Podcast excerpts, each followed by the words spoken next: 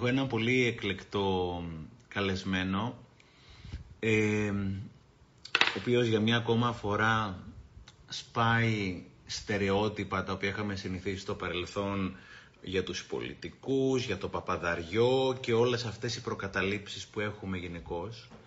Και είναι πολύ πολύ σημαντικό να βλέπουμε ανθρώπους οι οποίοι ουσιαστικά ε, διδάσκουν με το παράδειγμά τους, με το λόγο τους και με τα έργα τους και να μην συνηθίζουμε σε εύκολες ετικέτες γιατί όταν βάζω κάποια πράγματα σε ετικέτες μπαίνω κι εγώ σε ετικέτα. Όταν βάζω κάποιο σε κουτάκι μπαίνω κι εγώ μέσα στο ίδιο το κουτάκι. Ε, μου έχει πει ο πατέρας Χαράλαμπος, ο Παπαδόπουλος, πατήρ Λίβιος κατά τον γνωστότερο τέλος πάντων, θα μπει σε μερικά λεπτά. Φιλιά στο Ηράκλειο. Πείτε τώρα κάτι που είμαστε μόνοι μας μέχρι, μέχρι να μπει ο πατέρας Χαράλαμπος. Είμαστε εδώ πέρα 800 άνθρωποι μόνοι μας για την ώρα, οπότε μπορούμε να, βγάλουμε τα, να πούμε τα μυστικά μας. Γεια και στοιχείο, πολύ πολύ καλησπέρα, θα το αποθηκεύσουμε ούτως ή άλλως. Θεσσαλονίκη δεν θα ξανάρθω για την ώρα, γιατί έχω να πάω σε αρκετές πόλεις, οπότε Θεσσαλονίκη είχα έρθει πρόσφατα σχετικά. Ε, καλησπέρα, καλησπέρα. Φιλιά και στα Γιάννα που ήμουνα μέχρι προ... είχα έρθει πρόσφατα και στα Χανιά. Κάτσε να δούμε αν να βάλουμε τον πατέρα Χαράλαμπο μέσα. Request join. Θα του κάνουμε εμείς request για να μπει μέσα. Yes. Με ακούς, έκανα το αίτημα, οπότε απλώς το αποδέχεσαι. Ε, φιλιά και στο Ηράκλειο και Ηράκλειο ήμουνα και Έρκυρα ήμουνα προ δύο ετών. Έλα ρε παιδιά, Χανιά ήμουνα πριν από κάποιους μήνες πάλι, θα ξαναέρθω.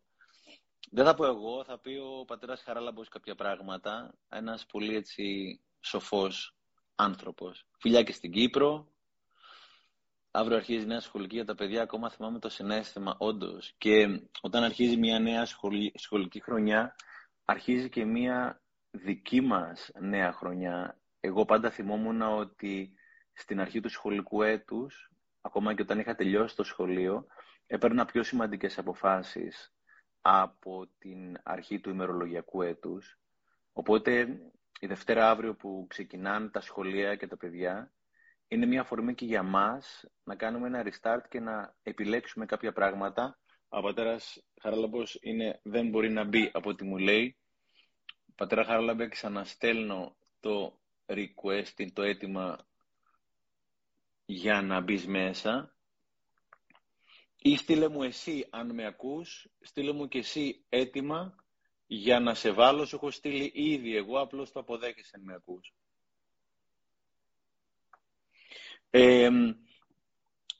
είναι μια εξαιρετική χρονική συγκυρία για να πάρουμε αποφάσεις για την σεζόν η οποία ουσιαστικά ξημερώνει και παρατηρώ ότι ο περισσότερος ο κόσμος εκεί έξω περιμένει τα πράγματα να αλλάξουν για να αλλάξει η ζωή του και δυστυχώς σχεδόν όλοι που είμαστε σε αυτή την έλλειψη φιλοσοφίας θα ματαιωθούμε γιατί τα πράγματα θα αλλάξουν μόνο όταν αλλάξουμε εμείς. Μόνο όταν αναλάβουμε εμείς την ευθύνη για τη ζωή μας, δουλέψουμε τον εαυτό μας και σταματήσουμε συνέχεια να γκρινιάζουμε για τον Α ή τον Β ή οτιδήποτε άλλο εκεί πέρα έξω. Θα μιλήσει και ο πατέρας Χαράλαμπος αναλυτικά για την κρίνια και πώς ουσιαστικά. Πατέρα Χαράλαμπε πάλι μου βγάζει ότι είναι αδύνατον να μπεις μέσα. Κάτσε να δω αν μου έχει στείλει. Αν με ακούς πατέρα Χαράλαμπε, στείλε μου κάποιο αίτημα για να μπεις μέσα ή ε, αποδέξω αυτό το οποίο θα σου ξαναστείλω πάλι αυτή τη στιγμή. Για, κάποια, για κάποιο λόγο μου λέει ότι είναι unable to join, ότι δεν γίνεται να μπεις. Τέλος πάντων, μέχρι να μπει ο πατέρας Χαράλαμπος, το σημαντικότερο πράγμα το οποίο για μένα φέρνει τη ζωή που θέλω σε σχέση με το δεν φέρνει τη ζωή που θέλω είναι η ανάληψη προσωπικής ευθύνης. Όταν αναβλάβω την ευθύνη για τη ζωή μου και καταλάβω ότι είμαι εδώ που είμαι λόγω των επιλογών που εγώ έχω κάνει και θα είμαι στο μέλλον λόγω των επιλογών που κάνω αυτή τη στιγμή, δεν θυμάμαι ποιος το έλεγε και το λέω συχνά σε ομιλίες μου, το παρόν είναι το παρελθόν του μέλλοντός μου το παρόν είναι το παρελθόν του μέλλοντός μου. Αυτή τη στιγμή εγώ τώρα δημιουργώ τις συνθήκες για να έχω τη ζωή που θέλω στο μέλλον. Οι περισσότεροι άνθρωποι, όχι επειδή δεν έχουν την ικανότητα, αλλά επειδή δεν το έχουν δουλέψει και έχουν ουσιαστικά κακούς προγραμματισμούς, οι οποίοι μας ήρθαν από την προηγούμενη γενιά, κάποιοι από αυτούς και είναι καιρός να τους αλλάξουμε, περιμένουν κάτι εκεί πέρα έξω, προκειμένου να τους φέρει τη ζωή που θέλουν. Δεν θα έρθει. Πάλι μου λέει unable to join. Όχ, μήπως να κάνει restart στη συσκευή του ο πατέρας Χαράλαμπος. Πατέρα Χαράλαμπε, αν με ακούς, σβήσε τη συσκευή και ξανά άνοιξε την για να δούμε αν ε, μπορείς να μπεις τώρα ξανά μέσα. Α, να το μισό λεπτό, send request, μισό λεπτό, κάτι το τσίπησα εδώ πέρα. View request, μισό λεπτάκι. Έλα πουλάκι μου, οπ. Έλα, για να δω, για να δω. Accept, για να δούμε. Για να δούμε αν θα τα καταφέρουμε και αν οι επιλογές είναι λάθος. Είναι δεδομένο ότι κάποιες επιλογές θα είναι λάθος.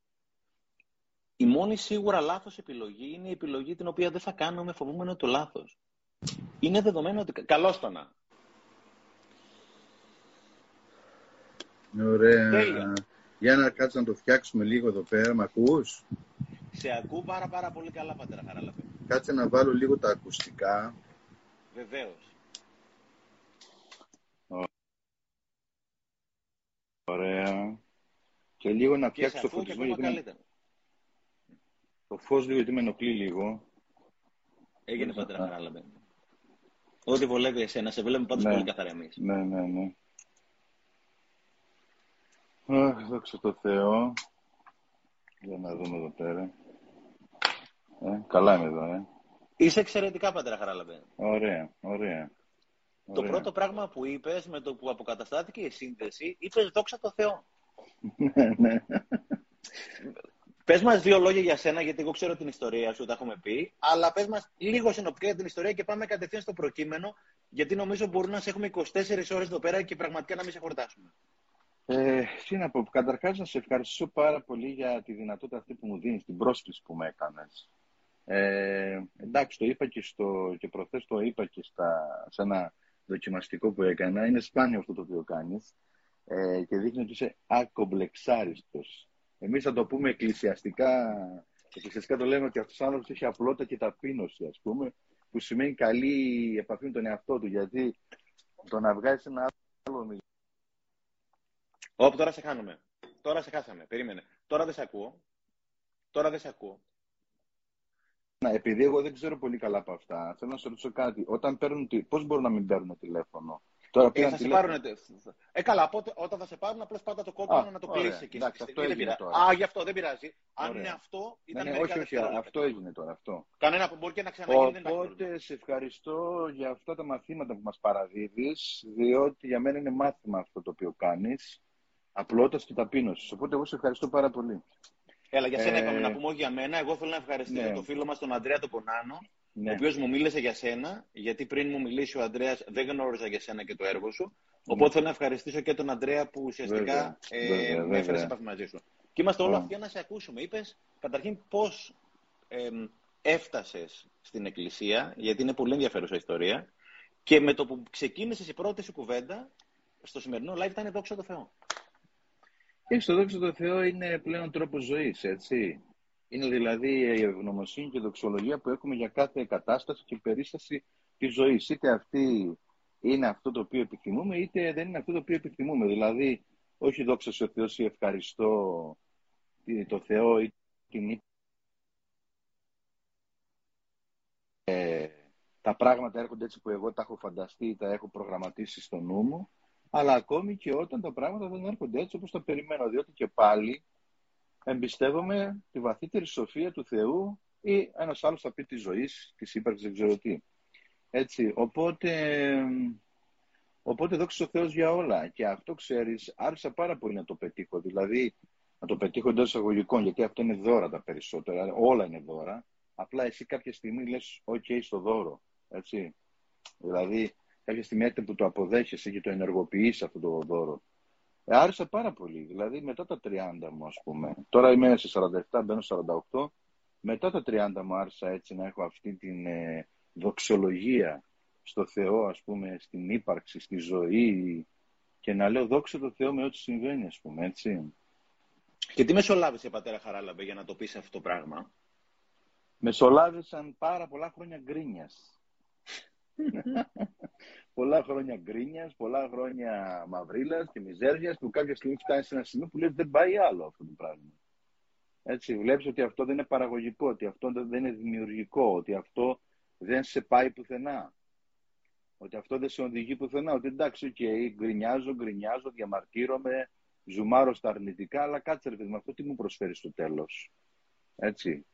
Έπαιξα πολλά χρόνια το ρόλο του θύματος. Εντάξει, κάποια στιγμή πρέπει να σταματήσω, να αναλάβω την ευθύνη της ζωής μου. Δεν μπορώ πάντα να διαμαρτύρομαι για τους κακούς γονείς μου, για τα κακά μου παιδικά χρόνια, για τις ε, ευκαιρίες που δεν μου έδωσε η ζωή ή ο Θεός, δεν ξέρω τι. Έτσι. Κάποια στιγμή πρέπει και εγώ να αναλάβω δράση. Πρέπει να αναλάβω την ευθύνη της ζωής μου και να δω πώς μπορούν να διορθωθούν τα πάθη μου, οι αδυναμίες μου, οι αστοχίες μου, οι αποτυχίες μου, οι κακοδαιμονίες μου. Αλλά παίζω ένα ρόλο μες στη ζωή μου κι εγώ. Μαζί με τα τραύματά μου. Δεν, δεν λέει κανείς ότι δεν είμαστε τραυματισμένοι υπάρξεις. Είμαστε, αλλά και τι θα κάνουμε. Θα κλαίμε μια ζωή επειδή είχαμε δύσκολα παιδικά χρόνια ή γονείς οι οποίοι δεν ήταν τέλειοι; Ε, τι να κάνουμε. Οπότε κάποια στιγμή είπα δεν πάει άλλο αυτός ο τρόπος ζωής είναι αδιέξοδος. Δεν μου δίνει πληρότητα, χαρά και ευτυχία. Δεν μπορεί ο γκρινιάρης και ο μίζερος, ε, όποια και αν είναι η αιτιολογία, έτσι, παιδικά χρόνια, οικονομικά προβλήματα, μια ασθένεια, ό,τι και να είναι, δεν μπορεί η γκρίνια να σε πάει στην ευτυχία. Τέλος. Εσένα πόσα χρόνια, πατέρα Χαράλαμπε, σου πήρε να το συνειδητοποιήσει αυτό το πράγμα και ποια ήταν η αφορμή αυτή η σταγόνα που ξεκύλησε το ποτήρι και είπες φτάνει πια.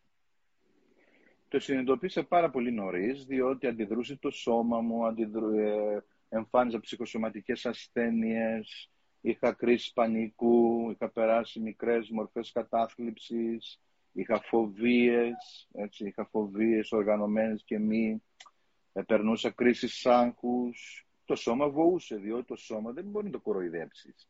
Το νου, το νου, ε, το μυαλό μας, μπορείς να πεις χίλιες δυο προφάσεις, αιτιάσεις, παίζει, παίζει, παίζει το μυαλό πάρα πολύ. Το σώμα όμως δεν μπορεί να πει ψέμα. Δηλαδή, εάν εγώ είμαι με μια παρέα η οποία δεν με γεμίζει και η οποία δεν μου δίνει χαρά και η οποία με πνίγει και δεν μου επιτρέπει να είναι ο εαυτός μου, ε, εντάξει με το σώμα, ε, συγγνώμη με το νου, ε, μπορείς να πεις τι ωραία που περάσαμε, να τα ξαναπούμε. Θα τα ξαναπούμε σημαίνει ποτέ να μην τα ξαναπούμε, έτσι, λοιπόν. Ή τα λέμε, ή τα λέμε. Ε, όμως το σώμα το σώμα δεν μπορεί. Το σώμα θα πονέσει το κεφάλι. Θα σου κάνει πονοκέφαλο, μικρανία. Την ίδια στιγμή την άλλη μέρα. Την άλλη μέρα θα πονέσει το έντερό σου. Θα έχεις ένα κολλικό εντέρο ή θα έχεις μια δυσπεψία ή θα έχεις μια μορφή κολλήτητα, δεν ξέρω τι. Δηλαδή, το σώμα στην καταπίεση θα αντιδράσει. Άρα λοιπόν το σώμα, αν μπορέσεις και μάθεις να το ακούς και να το παρακολουθείς, έτσι, ε, σου λέει ουσιαστικά τις ιστορίες της ψυχής σου. Οι ασθένειές μας δεν είναι τίποτα άλλο παρά οι ιστορίες που δεν διηγηθήκαμε. Οι ασθένειες δεν είναι τίποτα άλλο παρά οι ιστορίες της ψυχής μας που εμείς δεν τολμήσαμε, φοβηθήκαμε, δηλιάσαμε να τις εξωτερικεύσουμε και να τις καταθέσουμε. Και το σώμα επειδή δεν μπορεί να πει ψέματα αρχίζει μέσα από τις αρρώσιες και λέει αυτές, διηγείται αυτές τις ιστορίες που εμείς έχουμε αποθήσει στο υπόγειο της ψυχής μας.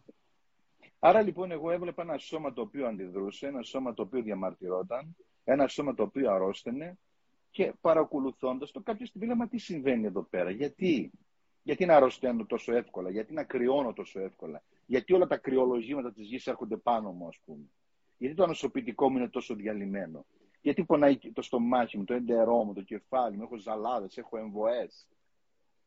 Και άρχισα να καταλαβαίνω ότι εδώ πέρα κάτι δεν πάει καλά. Συν το γεγονός ότι δεν είχα μέσα μου χαρά, έτσι. Ήταν εύκολο να το καταλάβεις αυτό, πατέρας Χαράλαμπε, ότι τότε δεν είχες μέσα σου χαρά, γιατί φαντάζομαι όταν είσαι σε μια, έχεις μιλήσει αναλυτικά για τη χαρά και τους 10 λόγους που δεν έχουμε χαρά ή, ή κλέβουμε την ίδια μας τη χαρά, αλλά όταν είσαι μέσα στην έλλειψη της χαράς και αυτό είναι μια μόνιμη κατάσταση, πόσο εύκολο είναι να καταλάβεις ότι τώρα δεν έχω χαρά όταν έχεις μονιμοποιήσει την έλλειψη της χαράς από τη ζωή σου; Κοίταξε, ε, δεν είναι πάντα εύκολο και δεν, είναι, δεν γίνεται πάντα πάρα πολύ γρήγορα. Δηλαδή, τι θέλω να πω με αυτό; Συνήθως, συνήθως, επειδή δεν έχουμε, δεν έχουμε μία, ας πούμε, μαθησιακή διαδικασία, δεν μας μαθαίνει κάποιος από δικά μας χρόνια τι θα πει ζωή, την τέχνη της ζωής. Δηλαδή αυτό που κάνεις τώρα εσύ και εγώ το θαυμάζω πάρα πολύ και σε επενώ και δημόσια γι' αυτό, Δηλαδή ότι πας, ας πούμε, στα σχολεία και κάνεις ένα πρόγραμμα, ένα project. Είναι μια ομάδα. Είμαστε μια ομάδα. Yeah, ομάδα αλλά απλώς εγώ αυτό το πράγμα που κάνω, yeah. μικρή παρένθεση, συγγνώμη που διακόπτω, είναι μια ομάδα εκπαιδευτικών, η οποία όλο και μεγαλώνει. Ένα, μια ομάδα ιδεών, τις οποίες από κοινού τις προωθούμε. Απλώς βγαίνω και εγώ μπροστά και μιλάω εξ ονόματος ομάδας. Δεν είναι κάτι δικό μου. Mm. Κλείνω την παρένθεση. Το γεγονός λοιπόν ότι πάτε και κάνετε όλο αυτό το έργο, ας πούμε, και προσπαθείτε τα παιδιά από μικρή ηλικία να τα οδηγήσετε σε ένα αξιακό κώδικα πρώτον, έτσι, ποιοτικό, παραγωγικό, δημιουργικό και κατά δεύτερον να τους προσφέρετε τη διαδικασία της γνωριμίας με τον εαυτό, της ουσιώδης αυτογνωσίας, όχι της ε, αυτογνωσίας εξ επαγγέλματος, το χόμπι που έχει γίνει τώρα, αλλά μια ουσιαστική αυτογνωσία, έτσι, μια ουσιαστική, δημιουργική, εξελικτική αυτογνωσία. Αυτό είναι το, το παν, διότι δεν μας εκπαιδεύει κανείς για την τέχνη της ζωής, που είναι το πιο σημαντικό. Έτσι, θα έπρεπε αυτό να το κάνουν οι γονείς. Το κάνουν, όχι, λίγοι, πολύ λίγοι. Ελάχιστοι. Θα έπρεπε να το κάνει το σχολείο, το κάνει. Όχι, το σχολείο κατά 90% να μην πω και παραπάνω, απευθύνεται στο νου. Απευθύνεται στον εγκέφαλο. Απευθύνεται σε ένα, να, να γεμίσει γνώση τα παιδιά.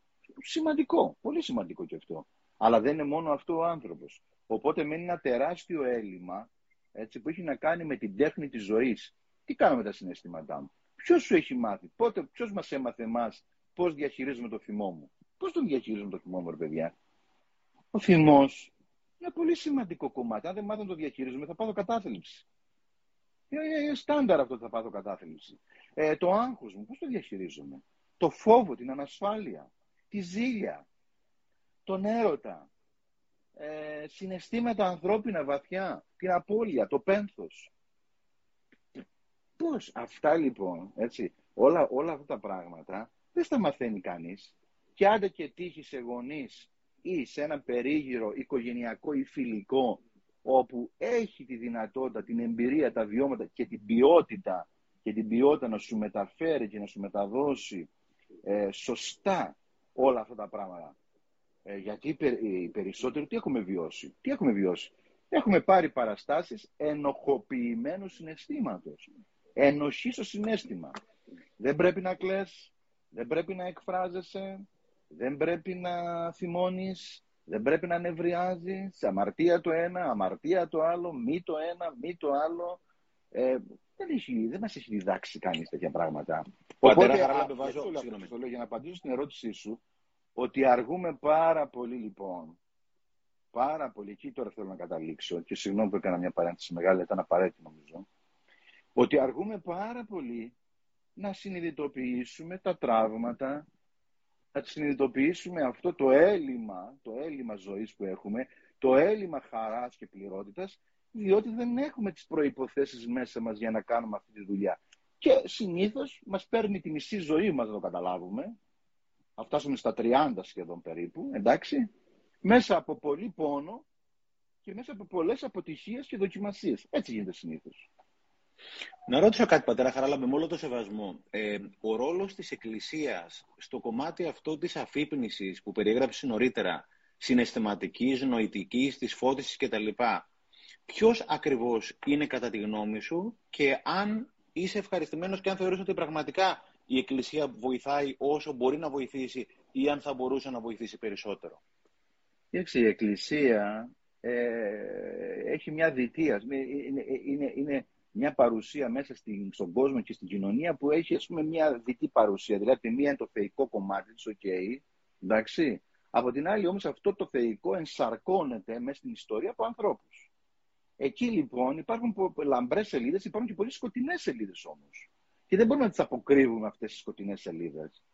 Και είναι λογικό και είναι πολύ φυσιολογικό όταν είσαι ένα τόμο 2.000 ετών που έχει γράψει χιλιάδες σελίδες να υπάρχουν πάρα πολλές λαμπρές, αλλά να υπάρχουν και πάρα πάρα πολύ σκοτεινές σελίδες.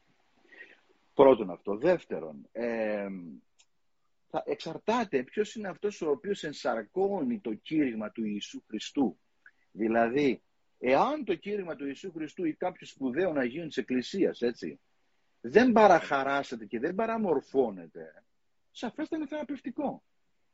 Αλλά, αλλά όταν παραμορφώνεται και παραχαράζεται ο βασικός πυρήνας του χριστιανικού κηρύγματος και παρουσιάζεται μια θρησκειοποιημένη μορφή χριστιανισμού, ένας θρησκειοποιημένος χριστιανισμός γεμάτο νόμους, νόρμες, κανόνες, ενοχές, φοβίες, τιμωρία. τιμωρίες, απειλές, ε, μια εξουσία που θέλει να ελέγχει το κορμί, που θέλει να ελέγχει τη σεξουαλικότητα, που θέλει να ελέγχει τα συναισθήματα, τις σκέψεις των ανθρώπων. Έτσι. Και όλο αυτό, το, ε, αυτό καταλαβαίνεις ότι είναι πάρα πολύ καταστροφικό. Οπότε το θέμα δεν είναι ο Χριστός και οι Άγιοι.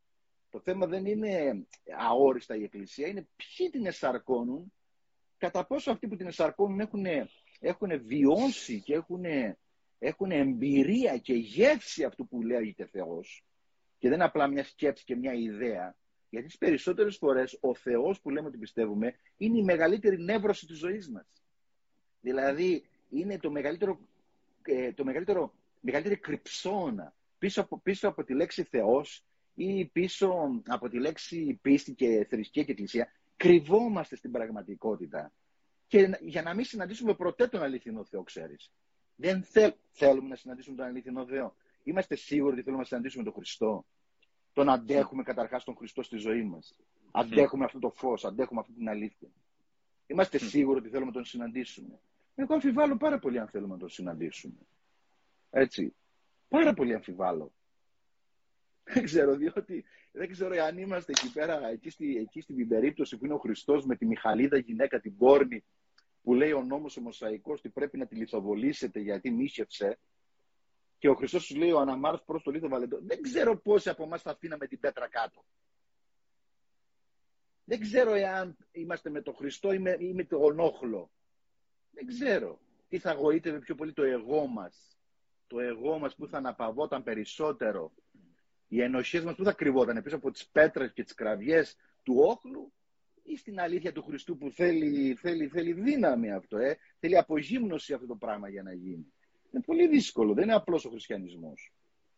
Και φαντάζομαι ότι υπάρχουν και πολύ σύγχρονοι τρόποι για να εκτοξεύσεις μια πέτρα μέσα από ένα δηλητηριώδες σχόλιο στα social media μέσα από τον τρόπο που κάποιες φορές κοιτάς και επικρίνεις και ρουφάς την ψυχή των παιδιών σου, ε, χωρίς να τους λες κάποια πράγματα, αλλά μόνο με το βλέμμα ή καμιά φορά και με τον τρόπο που εσύ ο ίδιος πετάς πέτρες στον εαυτό σου και τον απαξιώνει συστηματικά χωρίς να αναγνωρίσει το μεγαλείο του και τελικά αρρωσταίνεις, έτσι δεν είναι; Πάρα πολύ σύγχρονοι τρόποι, πάρα πολύ σύγχρονοι, με τους οποίους εφευρίσκουμε διαρκώς, διαρκώς τρόπους για να μπορέσουμε να πετάξουμε το δηλητήριο και την κακία μας και την εμπάθεια και τη ζήλια μας. Έτσι, και ξέρεις σήμερα στο, στην Εκκλησία, στο Ευαγγέλιο που διάβασα στη Θεία Λειτουργία, έλεγε ένα φοβερό πράγμα. Λέει ο Χριστός, λέει, ξέρετε κάτι, λέει, εγώ δεν ήρθα λέει, να κρίνω τον κόσμο, ήρθα να το σώσω. Έτσι, δηλαδή, εγώ δεν ήρθα να σε γεμίσω ενοχές. Εγώ δεν ήρθα να σε φοβήσω ακόμη περισσότερο. Εγώ δεν ήρθα να σε καταδικάσω ακόμη περισσότερο. Ήρθα να σε σώσω, δηλαδή να σε νιώσω, να σε καταλάβω, να σε θεραπεύσω. Έτσι. Η θεραπεία είναι το ζητούμενο. Και οι άνθρωποι δεν χωρίζονται σε καλούς και κακούς. Οι άνθρωποι χωρίζονται σε θεραπευμένους και αθεράπευτους. Έτσι. Το καλό και το κακό είναι πολύ σχετικό. Ο, ο, οπότε ο Χριστός είναι αυτή η τεράστια αγκαλιά και αποδοχή του ανθρώπινου τραύματος. Το μέγα τραύμα που είναι ο άνθρωπος, που λέει ένας σπουδαίος ε, φιλόσοφος. Το μέγα τραύμα, αυτό που αιμορραγεί διαρκώς. Είμαστε μια αιμορραγούσα πληγή, ας πούμε. Και αυτή θέλει αγκαλιά, δεν θέλει κατάκριση. Είναι πολύ εύκολο να σε κρίνω, είναι πολύ δύσκολο να σε αγαπήσω. Είναι πολύ ε, ε, εύκολο να σε καταδικάσω, είναι πολύ δύσκολο να σε νιώσω. Να, να μπω εκεί που είσαι, στην αγωνία, στο άγχος σου, στη θλίψη σου. Αυτό δεν είναι εύκολο πράγμα. Γιατί πρέπει να συναντηθείς με τον άδει του άλλου. Να, να, να, να αγαπήσεις και το σκοτάδι του. Εμείς, εμείς στην εποχή μας δεν γουστάρουμε, ας πούμε, το δύσκολο, το σκοτάδι του άλλου. Ας πούμε. Θέλουμε πάντα να είναι χαρούμενος, να είναι γελαστός. Ε, δεν γίνεται αυτό πάντα. Πρέπει να, πρέπει να κατέβεις και μέσα στον άλλο άνθρωπο, ας πούμε, έτσι. Και φαντάζομαι για να κατεβούμε στον άδει του άλλου, πρέπει πρώτα απ' όλα να έχουμε κατεβεί στο δικό μας τον άδει, έτσι. Πολύ βασικό, πάρα πολύ βασικό. Κοίταξε, βλέπουμε δύο ανθρώπους να συναντιούνται. Ο ένας έρχεται τον προηγούμενο αιώνα και είναι ο Άγιος Σουλανός ο Αθωνίτης και ο άλλος έρχεται τώρα τα τελευταία χρόνια και είναι ο Γιάλουμ. Ο, ο, και, και, οι δύο λένε το ίδιο πράγμα. Λέει ο Άγιος Σουλανός ο Αθωνίτης, λέει, για να λυτρωθείς τι πρέπει να γίνει. Να κατέβεις στον άδει σου και μην απελπίζεσαι. Κα, κατέβας στον άδει και μην απελπίζεις εκεί μέσα. Δες τον άδει σου. Μη φοβάσαι να το και λέω για άλλον. Εάν θες πραγματικά να έχεις μια θεραπεία, κοίταξε το σκοτάδι σου. Μην το κρύβεις κάτω το χαλί. Μη φοβάσαι να συναντηθείς με το σκοτάδι σου. Μονάχα έτσι θα λάμψει το φως μέσα σου. Έτσι, διότι το σκοτάδι είναι εγκλωβισμένο φως. Το σκοτάδι που είναι στο υπόγειο, άμα του ανοίξεις το παράθυρο, θα γίνει φως. Οι φόβοι σου είναι οι μεγάλες δυνάμεις σου. Οι φοβίες σου, οι θλίψεις σου, είναι αξόδευτη αγάπη, είναι δυνάμεις όλα αυτά. Ξαναπέ, ξαναπες το τελευταίο, ξαναπες το τελευταίο γιατί ήταν συγκλονιστικό με την αξιόδευτη αγάπη, ξαναπες το άλλη μια είναι φορά. Είναι αξιόδευτη αγάπη, αξιόδευτο φως, αξιόδευτη ενέργεια, την οποία δεν ξόδεψες σωστά, δεν ενεργοποίησες. Αυτό που κάνεις εσύ, δίνεις αγάπη, δεν θέλω να λέω για σένα τώρα, γιατί είπες ότι δεν θέλεις και δεν θέλω τώρα μη σε, μη σε φέρω σε δυσκολίες, αλλά αυτό που κάνεις με το γράψιμο, με τα παιδιά, με άλλες βλέπω δραστηριότητες, προσπαθείς να είσαι παρόν σε μια ζωή, λες ξέρεις κάτι αυτό, α, α, η ζωή είναι δώρο λες εσύ καταρχάς, έτσι. Ξεκινάς από εκεί, γιατί σε διαβάζω, σου λέω, σε παρακολουθώ πάρα πολύ. Λες, η ζωή είναι δώρο. Και εγώ αυτό το δώρο πρέπει να το τιμήσω. Και το τιμάω πώς, όταν προσέχω τον εαυτό μου, τη διατροφή μου, τη γυμνάζομαι, αγαπάω, συνδέομαι. Τιμάω το δώρο του Θεού. Οπότε, εγώ μου έδωσε ο Θεός δώρα, λες εσύ, και εγώ πρέπει να δώσω δώρο πίσω. Και αυτό κάνεις. Όταν ε, ε, δεν, αυτό μένει η ενέργεια, η αξόδευτη, δεν αγαπάς, δεν δίνεσαι, δεν συνδέεσαι, θα γίνει θλίψη μέσα σου. Οπότε άσε, δες τους φόβους. Δες το σκοτάδι σου. Και λέει λοιπόν ο Σιλουανός αυτό και λέει μετά από την άλλη μεριά ο Γιάλο με αυτό. Οπότε μην φοβάσαι να κατέβεις στον άδει σου. Γιατί, Γιατί πρόσεξες κάτι πολύ συγκλονιστικό. Μετά Χριστό, λέμε εμείς ας πούμε, μετά Χριστό, ο Άδης δεν είναι προορισμός του ανθρώπου. Μετά Χριστό, ο Άδης είναι πέρασμα. Τι σημαίνει αυτό, ότι ο θάνατος, η θλίψη, η απογοήτευση, η απελπισία δεν μπορεί να είναι πλέον προορισμός. Είναι πέρασμα προς την Ανάσταση, δηλαδή, να το πάρουμε πιο απλά στην καθημερινότητα. Μια δοκιμασία, μια φάση που περνάω δύσκολη, στην πραγματικότητα δεν είναι τίποτα άλλο παρά ένα πέρασμα απαραίτητο για να βγω στο φως. Δηλαδή είναι, το, είναι, είναι η βαθιά νύχτα, η βαθιά νύχτα της ύπαρξής μου που οριμάζει το μεγάλο ξημέρωμα. Καταλαβαίνετε, δηλαδή μονάχα μπορώ να δω το φως στο ποσοστό που έχω, δεν φοβήθηκα να κοιτάξω το σκοτάδι μου. Αυτό είναι πολύ σημαντικό. Δεν φοβάμαι να κοιτάξω το σκοτάδι μου. Θυμάμαι μια φορά είχα πάει στο Άγιον Όρος και μόλις πήγα, ε, μαθημένος από τον κόσμο και τον Ανατάλο, ας πούμε, τη φασαρία του κόσμου και όλα αυτά, με πιάνει μια απίστευτη θλίψη, έτσι. Μια θλίψη, ήρθε παιδί μια θλίψη, ρε παιδί μου. Λοιπόν, και, και με, με κατέβαλε. Και λέω τι θα γίνω εδώ πέρα. Έτσι. Από την πολλή ησυχία μου ήρθε ανησυχία. Έτσι. Από την πολλή ησυχία σου ήρθε ανησυχία. Ανησυχία, ναι. Λοιπόν, okay. και ναι, δεν ήμουν έτοιμος εσωτερικά. Λοιπόν, και θυμάμαι τότε, ας πούμε, πήραν τα τηλέφωνα τα πιο απλά και παίρνω ένα τηλέφωνο τότε, θυμάμαι το πνευματικό μου, ε, το μέντορα που θα έλεγε κάποιος άλλος σε επίπεδο life coach. Λοιπόν, παίρνω, παίρνω, το, παίρνω το μέντορα, ας πούμε, το πνευματικό μου και του λέω, ας πούμε, ότι ξέρεις κάτι, ε, έχω αυτό και αυτό. Και μου λέει, άκουσε να δεις, συμφιλιώσου. Πάρτε αγκαλιά τη θλίψη που γίνεται πάνω στο. Γιατί είχα μια παρέα και εγώ δεν μπορούσα να. Δεν, ήμουν ανάστατος. Δεν μπορούσα να κάτσω με την παρέα. Είχα μια θλίψη. Και είχα φύγει από την παρέα. Θλίψη που με φόβιζε, με τάραζε, με ανησυχούσε. Και μου λέει, άκουσε να δεις, αγκάλιασέ αποδέξου μη λες γιατί να την έχω. Μη λες γιατί ήρθε. Λες, OK, okay, έχω θλίψη. Δεν συμβαίνει κάτι. Το αποδέχομαι. Το κοιτάω, το ακούω, το περιμένω, βλέπω τι έχει να μου πει. Λέω αυτό, μου λέει αυτό. Κλείνω, ανεβαίνω πάνω και άρχισα να κουβεντιάζω σαν να μην συμβαίνει τίποτα. Σε λίγη ώρα έχει φύγει. Γιατί δεν πάλευα πλέον με το σκοτάδι. Καταλαβαίνετε. Το είχα αποδεχθεί. Δηλαδή έλεγα, OK, υπάρχει και αυτό. Και δεν συμβαίνει και τίποτα. Κάτι έχει να μου δώσει και αυτό. Πατέρα Χαραλόβε, να ρωτήσω κάτι. Αυτή η διαδικασία της δικής σου ε, μετατροπής, μεταμόρφωσης, φώτισης, πέρα από το δρόμο της Εκκλησίας, πήρες και βοήθεια από κάποιους ειδικούς, είναι κάτι το οποίο το έκανες μόνος σου ή αναζήτησες βοήθεια και πώς βοηθήθηκες; Κοίταξε, σίγουρα μέσα στον χώρο της Εκκλησίας με βοήθησαν αρκετοί άνθρωποι, όμως με βοήθησαν και πάρα πολλοί άνθρωποι εκτός Εκκλησίας. Υπήρχαν άνθρωποι οι οποίοι ψυχοθεραπευτές, άνθρωποι με τους οποίους κουβέντιασα, άνθρωποι που είχαν μια σοφία, που είχαν μια φώτιση, μια έμπνευση και από άλλους χώρους, έτσι, οι οποίοι και αυτοί έδωσαν, πρόσφεραν και γενικά είμαστε ένα puzzle, έτσι, ένα puzzle. Ε, σίγουρα πάρα πολύ, με βοήθησε πάρα πολύ η προσευχή. Ε, με βοήθησε πάρα πολύ μια προσευχή που είναι μια αποδοχή της αγάπης του Θεού για μένα. Γιατί στην πραγματικότητα το πρόβλημά μας είναι δεν αποδεχόμαστε την αξία μας. Δηλαδή δεν αποδεχόμαστε ότι είμαστε παιδιά Θεού. Δεν αποδεχόμαστε το φως που υπάρχει μέσα μας. Και δεν αποδεχόμαστε ότι κάποιος μας αγαπάει πάρα πολύ. Δεν αντέχουμε να μας αγαπάει κάποιος πολύ. Γιατί όχι; Διότι είναι τόσες πολλές οι ενοχές που έχουμε μέσα μας και τόσο πολύ μας έχουν σπείρει μέσα μας ότι δεν αξίζουμε την αγάπη, αυτή την αγάπη, έτσι. Γιατί μπορεί να αξίζουμε άλλες αγάπες, χειριστικές, ιδιωτελείς, να πάρω να δώσω. Τέτοιες αγάπες πιστεύουμε ότι τις αξίζουν. Οι οποίες κατ, ουσίαν δεν, κατ' ουσίαν δεν είναι και αγάπες, είναι αλλαγές. Ε, δεν είναι αγάπη. Ναι. Αλλά την αγάπη ως αποδοχή βαθιά, απροπόθετη, απροϋπόθετη, την αντέχουμε. Δεν την αντέχουμε.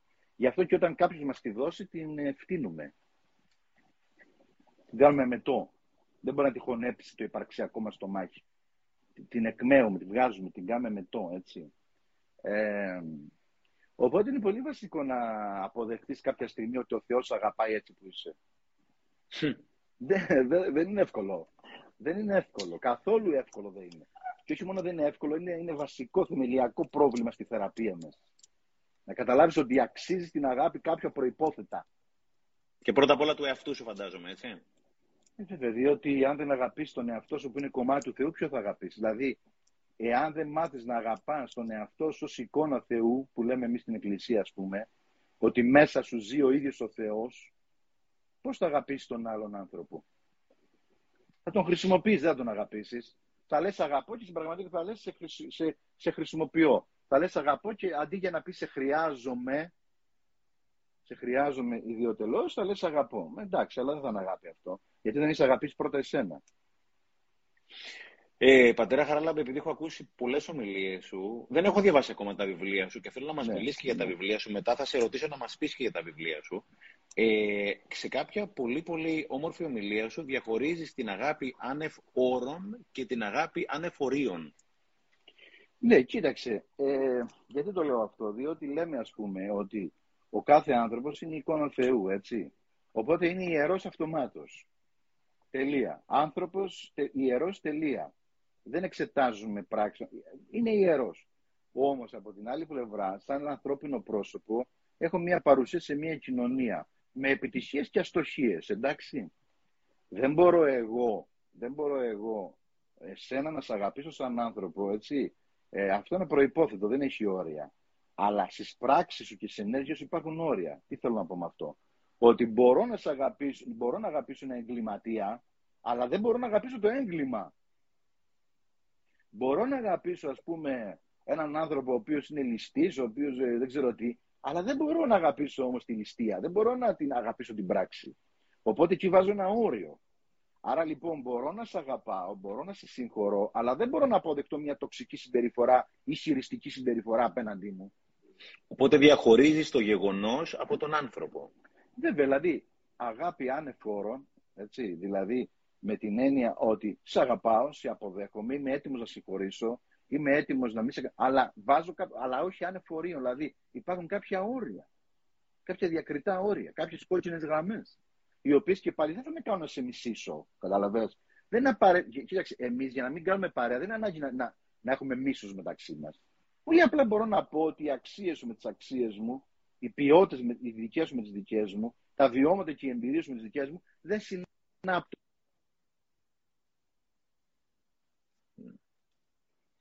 Εντάξει, δεν, δεν πειράζει, δεν πειράζει. Πολύ απλά. Αυτό όμως δεν σημαίνει ότι σε μισό. Δηλαδή, στο Ευαγγέλιο, στο Ευαγγέλιο βλέπουμε τον Χριστό, ο οποίος και αυτός έχει τις προτιμήσεις του. Δηλαδή, ενώ έχει 12 μαθητές συν πάρα πολλές γυναίκες μαθήτριες και ένα ευρύ κύκλωμα, γιατί δεν είναι 12 οι μαθητές, οι 12 είναι ο στενός κύκλος. Οι μαθητές του Χριστού είναι πάρα πολλοί. Και είχε και πάρα πολλές γυναίκες κοντά του. Πάρα πολλές γυναίκες. Λοιπόν, τις οποίες ξέρουμε λίγες εμείς, αλλά ξέρουμε από τα ιστορικά κείμενα ήταν και πάρα πολλές που τον ακολουθούσαν παντού, τον φρόντιζαν και τον ακολουθούσαν. Τον αγαπούσαν πάρα πολύ. Λοιπόν, ε, βλέπουμε όμως ότι ακόμη και στους 12 μαθητές έχει μια προτίμηση στον Ιάκωβο και στον Ιωάννη και στον Πέτρο. Και δεν το κρύβει. Και όταν ε, είναι πάνω στο Σταυρό, λέει στη μητέρα του εδώ ο γιος σου, στον Ιωάννη, δηλαδή τον Ιωάννη, και στον Ιωάννη λέει εδώ η μητέρα σου. Δηλαδή, με κάποιους ήταν πιο κοντά. Αυτό δεν σημαίνει ότι μισεί τους άλλους. Τώρα δίνω ένα παράδειγμα έτσι, το απλώνω λίγο για να καταλάβουμε, ας πούμε, έτσι γενικότερα. Οπότε, το γεγονός ότι εγώ δεν μπορώ μαζί σου να είμαι, έτσι, δεν σημαίνει, δεν σημαίνει ότι έχω κακία, μίσο, εμπάθεια, όπου και να κάτσω και να βρεθώ σε κατηγορό σου σκάβω το λάκκο, σε κουτσομπολεύω που λέμε ή σε θάβω. Γιατί αυτά είναι τοξικά, είναι άρρωστα, είναι αμαρτωλά, το λέγαμε εμείς εκκλησιαστικά. Έτσι. Και ένα άλλο σημαντικό. Το ότι σε συγχωρώ δεν σημαίνει ότι ξεχνώ. Η συγχώρηση δεν είναι λυσμό, δηλαδή η συγχώρηση δεν είναι μια αμνηστία της εμπειρίας, διότι εάν, εάν σε συγχωρέσω και ξεχάσω τι μου έχεις κάνει, πρόσεξε, και ξεχάσω, σημαίνει ότι αρνούμε να πάρω το μάθημα της ζωής που μου έδωσε η ζωή και ο Θεός.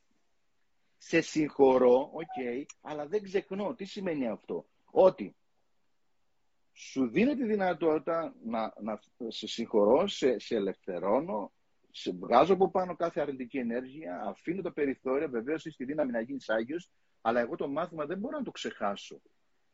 Τοξικότητας, χειριστικότητας, δική μου αν θέλεις, δική μου αν θέλεις, αδιακρισία ή αστοχία να συνάψουμε μια ουσιαστική σχέση. Γιατί διαφορετικά θα, θα αρχίσω να γυρίζω γύρω-γύρω από την ουρά μου. Θα κάνω τα ίδια λάθη και τα ίδια λάθη συνέχεια. Ενώ, ενώ σε μια σχέση που δεν πήγε καλά, πρέπει να πάρω το μάθημα που έρχεται από πάνω.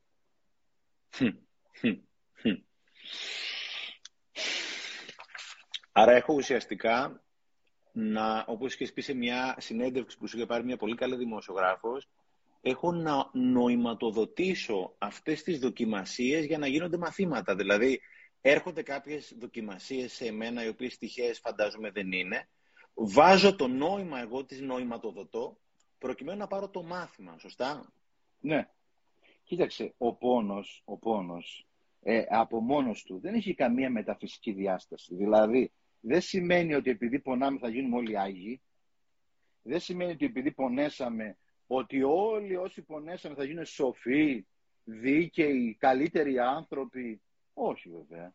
Υπάρχουν άνθρωποι οι οποίοι έχουν πονέσει, εντάξει, και όμως δεν πήραν κανένα μάθημα. Ούτε μαλάκωσε η καρδιά τους, ούτε άνοιξε η ψυχή τους, ούτε το μυαλό τους διευρύθηκε, ούτε άλλαξε η ζωή τους. Πιο σκληροί έγιναν και πολύ πιο Οπότε, ο πόνος από μόνος του δεν έχει καμία μεταφυσική αξία.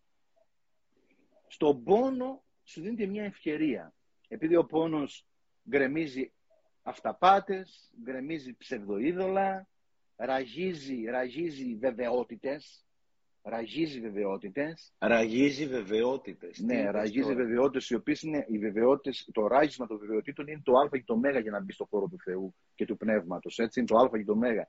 Διότι όσο είσαι συμπαγής, Δηλαδή συμπαγής στη δύναμή σου, στην καπατσοσύνη σου, στην αυτάρκειά σου, στην αυτοτέλειά σου, στα κατορθώματά σου, όσο είσαι τόσο συμπαγής, δεν μπορεί να μπει το φως από πουθενά. Το φως θέλει ράγισμα. Ράγισμα θέλει το φως. Θέλει μια ρογμή. Ε, μια ρογμή. Ραγίζεις και μπαίνει το φως μέσα και σε διαλύει και σε μεταμορφώνει και σε τρελαίνει. Στα γκρεμείς τα βλέπεις όλα αλλιώς. Αλλά αυτό σημαίνει ότι εσύ θα δώσεις νόημα στον πόνο. Εσύ πρέπει να πιάσεις κουβέντα, να, να μιλήσεις με τον πόνο σου, να κάνεις διάλογο, να πεις καλώς ήρθες πόνε, καλώς ήρθες αρρώστια. Τι θες να μου πεις, τι θες να μου δώσεις, τι θες να με μάθεις, από πού έρχεσαι; Έρχεσαι από πολύ μακριά, έρχεσαι από πολύ βάθος, έρχεσαι από μια μακριά ιστορία. Κάτι θες να μου πεις, κάτι θες να με μάθεις. Το ξέρω ότι, ότι, ότι θες να μου μάθεις κάτι. Τι είναι αυτό που θες να μου μάθεις; Τι θες να μάθω; Σε τι να εξελιχθώ, σε τι να οριμάσω, σε τι να ανέβω, σε τι να πλατείνω, σε τι να ανθίσω; Έτσι. Και Άρα όλα αυτά είναι σκαλοπάτια. Άρα όλα αυτά είναι σκαλοπάτια τα οποία έχω ευθύνη να τα ανέβω, έτσι. Ναι, αυτός θα σε προκαλέσει. Αυτός θα σε προκαλέσει. Αυτός θα σε, θα, σε, θα σε προκαλέσει και θα σε προσκαλέσει ο πόνος. Μέσα σου λέω από αυτό το ράγισμα, μέσα από, αυτό, ε, από αυτή την πτώση, μέσα από αυτή την οδύνη. Οδύνη θα στα γκρεμίσει. Οπότε θα σε προσκαλέσει. Το θέμα είναι, θα πας εσύ στο ραντεβού αυτό; από τι εξαρτάται, α, πατέρα Χαράλαμπε, από τι εξαρτάται το κατά πόσο θα πας στο ραντεβού αυτό, αυτό ή θα την κοπανίσεις. Μεγάλο μυστήριο. Μεγάλο μυστήριο. Δεν είναι τόσο εύκολο να απαντηθεί και να γίνει, ας πούμε, να μπει μέσα σε μια, ε, σε, μια, σε πέντε λέξεις, σε μια πρόταση, σε μια παράγραφο απάντησης. Μυστήριο αυτή η συνάντηση με το βαθύτερο εαυτό μας. Μυστήριο η συνάντηση με την ψυχή μας. Μυστήριο η συνάντηση με τον Θεό. σίγουρα όμως, σίγουρα ξέρουμε ότι αυτή η συνάντηση ευδοκιμεί, ευδοκιμεί ε, τη στιγμή που πιάνεις πάτο. Τη στιγμή που ακουμπάς και γεύεσαι την πίκρα της κόλασης. Δηλαδή αυτό που έλεγε ο Κατζαντζάκης ότι για να φτάσεις στον παράδεισο πρέπει να, να πάρεις φόρα από τον πάτο της κόλασής σου. Αυτό πολύ, πολύ αληθινό και πολύ πραγματικό. Και εκεί που αισθάνεσαι ότι όλα τελείωσαν, τελικά όλα αρχίζουν πάλι. Έτσι, και εκεί που νομίζω ότι διαλύθηκες, λες δόξα τω Θεώ που διαλύθηκαν όλα και βρήκα την υγειά μου. Ευτυχώς που καταστράφηκα και αναστήθηκα, ας πούμε, έτσι. Βέβαια, εγώ, πατέρα Χαράλαμπε, συγγνώμη που διακόπτω, ναι. ξέρω ανθρώπους οι οποίοι έχουν πιάσει πάτο, αλλά δεν έχουν πάρει το μάθημα. Δεν το Και καμιά φορά αυτό το. Αυτό το, η, αμέ, η, αμέσως, αμέσως, η, η, πιο σκο, η πιο σκοτεινή στιγμή της ημέρας είναι αμέσως πριν την αυγή. Έχω δει για ανθρώπους η αμέσως πιο σκοτεινή μορφή της ημέρας να διαδέχεται αυτή που θεωρούσαν ότι μέχρι τώρα ήταν η πιο σκοτεινή και θα εργόταν η αυγή. Δηλαδή το αν θα πας πάνω ή αν θα πας κάτω, ακόμα και αν φτάσεις στον πάτο, δεν εξαρτάται φαντάζομαι από τον πάτο, αλλά εξαρτάται από σένα, έτσι δεν είναι; Ναι, βέβαια, βέβαια. Εγώ λέω, εγώ λέω που ευδοκιμεί, αλλά το γεγονός ότι ευδοκιμεί δεν σημαίνει ότι αν δεν σπείρεις, σου δίνω εγώ ένα υπέροχο χωράφι, το οποίο είναι πάρα πολύ καλλιεργήσιμο και πολύ ωραίο έδαφος και πολύ ωραίο χώμα. Το θέμα είναι θα σκάψεις ή θα βάλεις μέσα το φυτό, ας πούμε.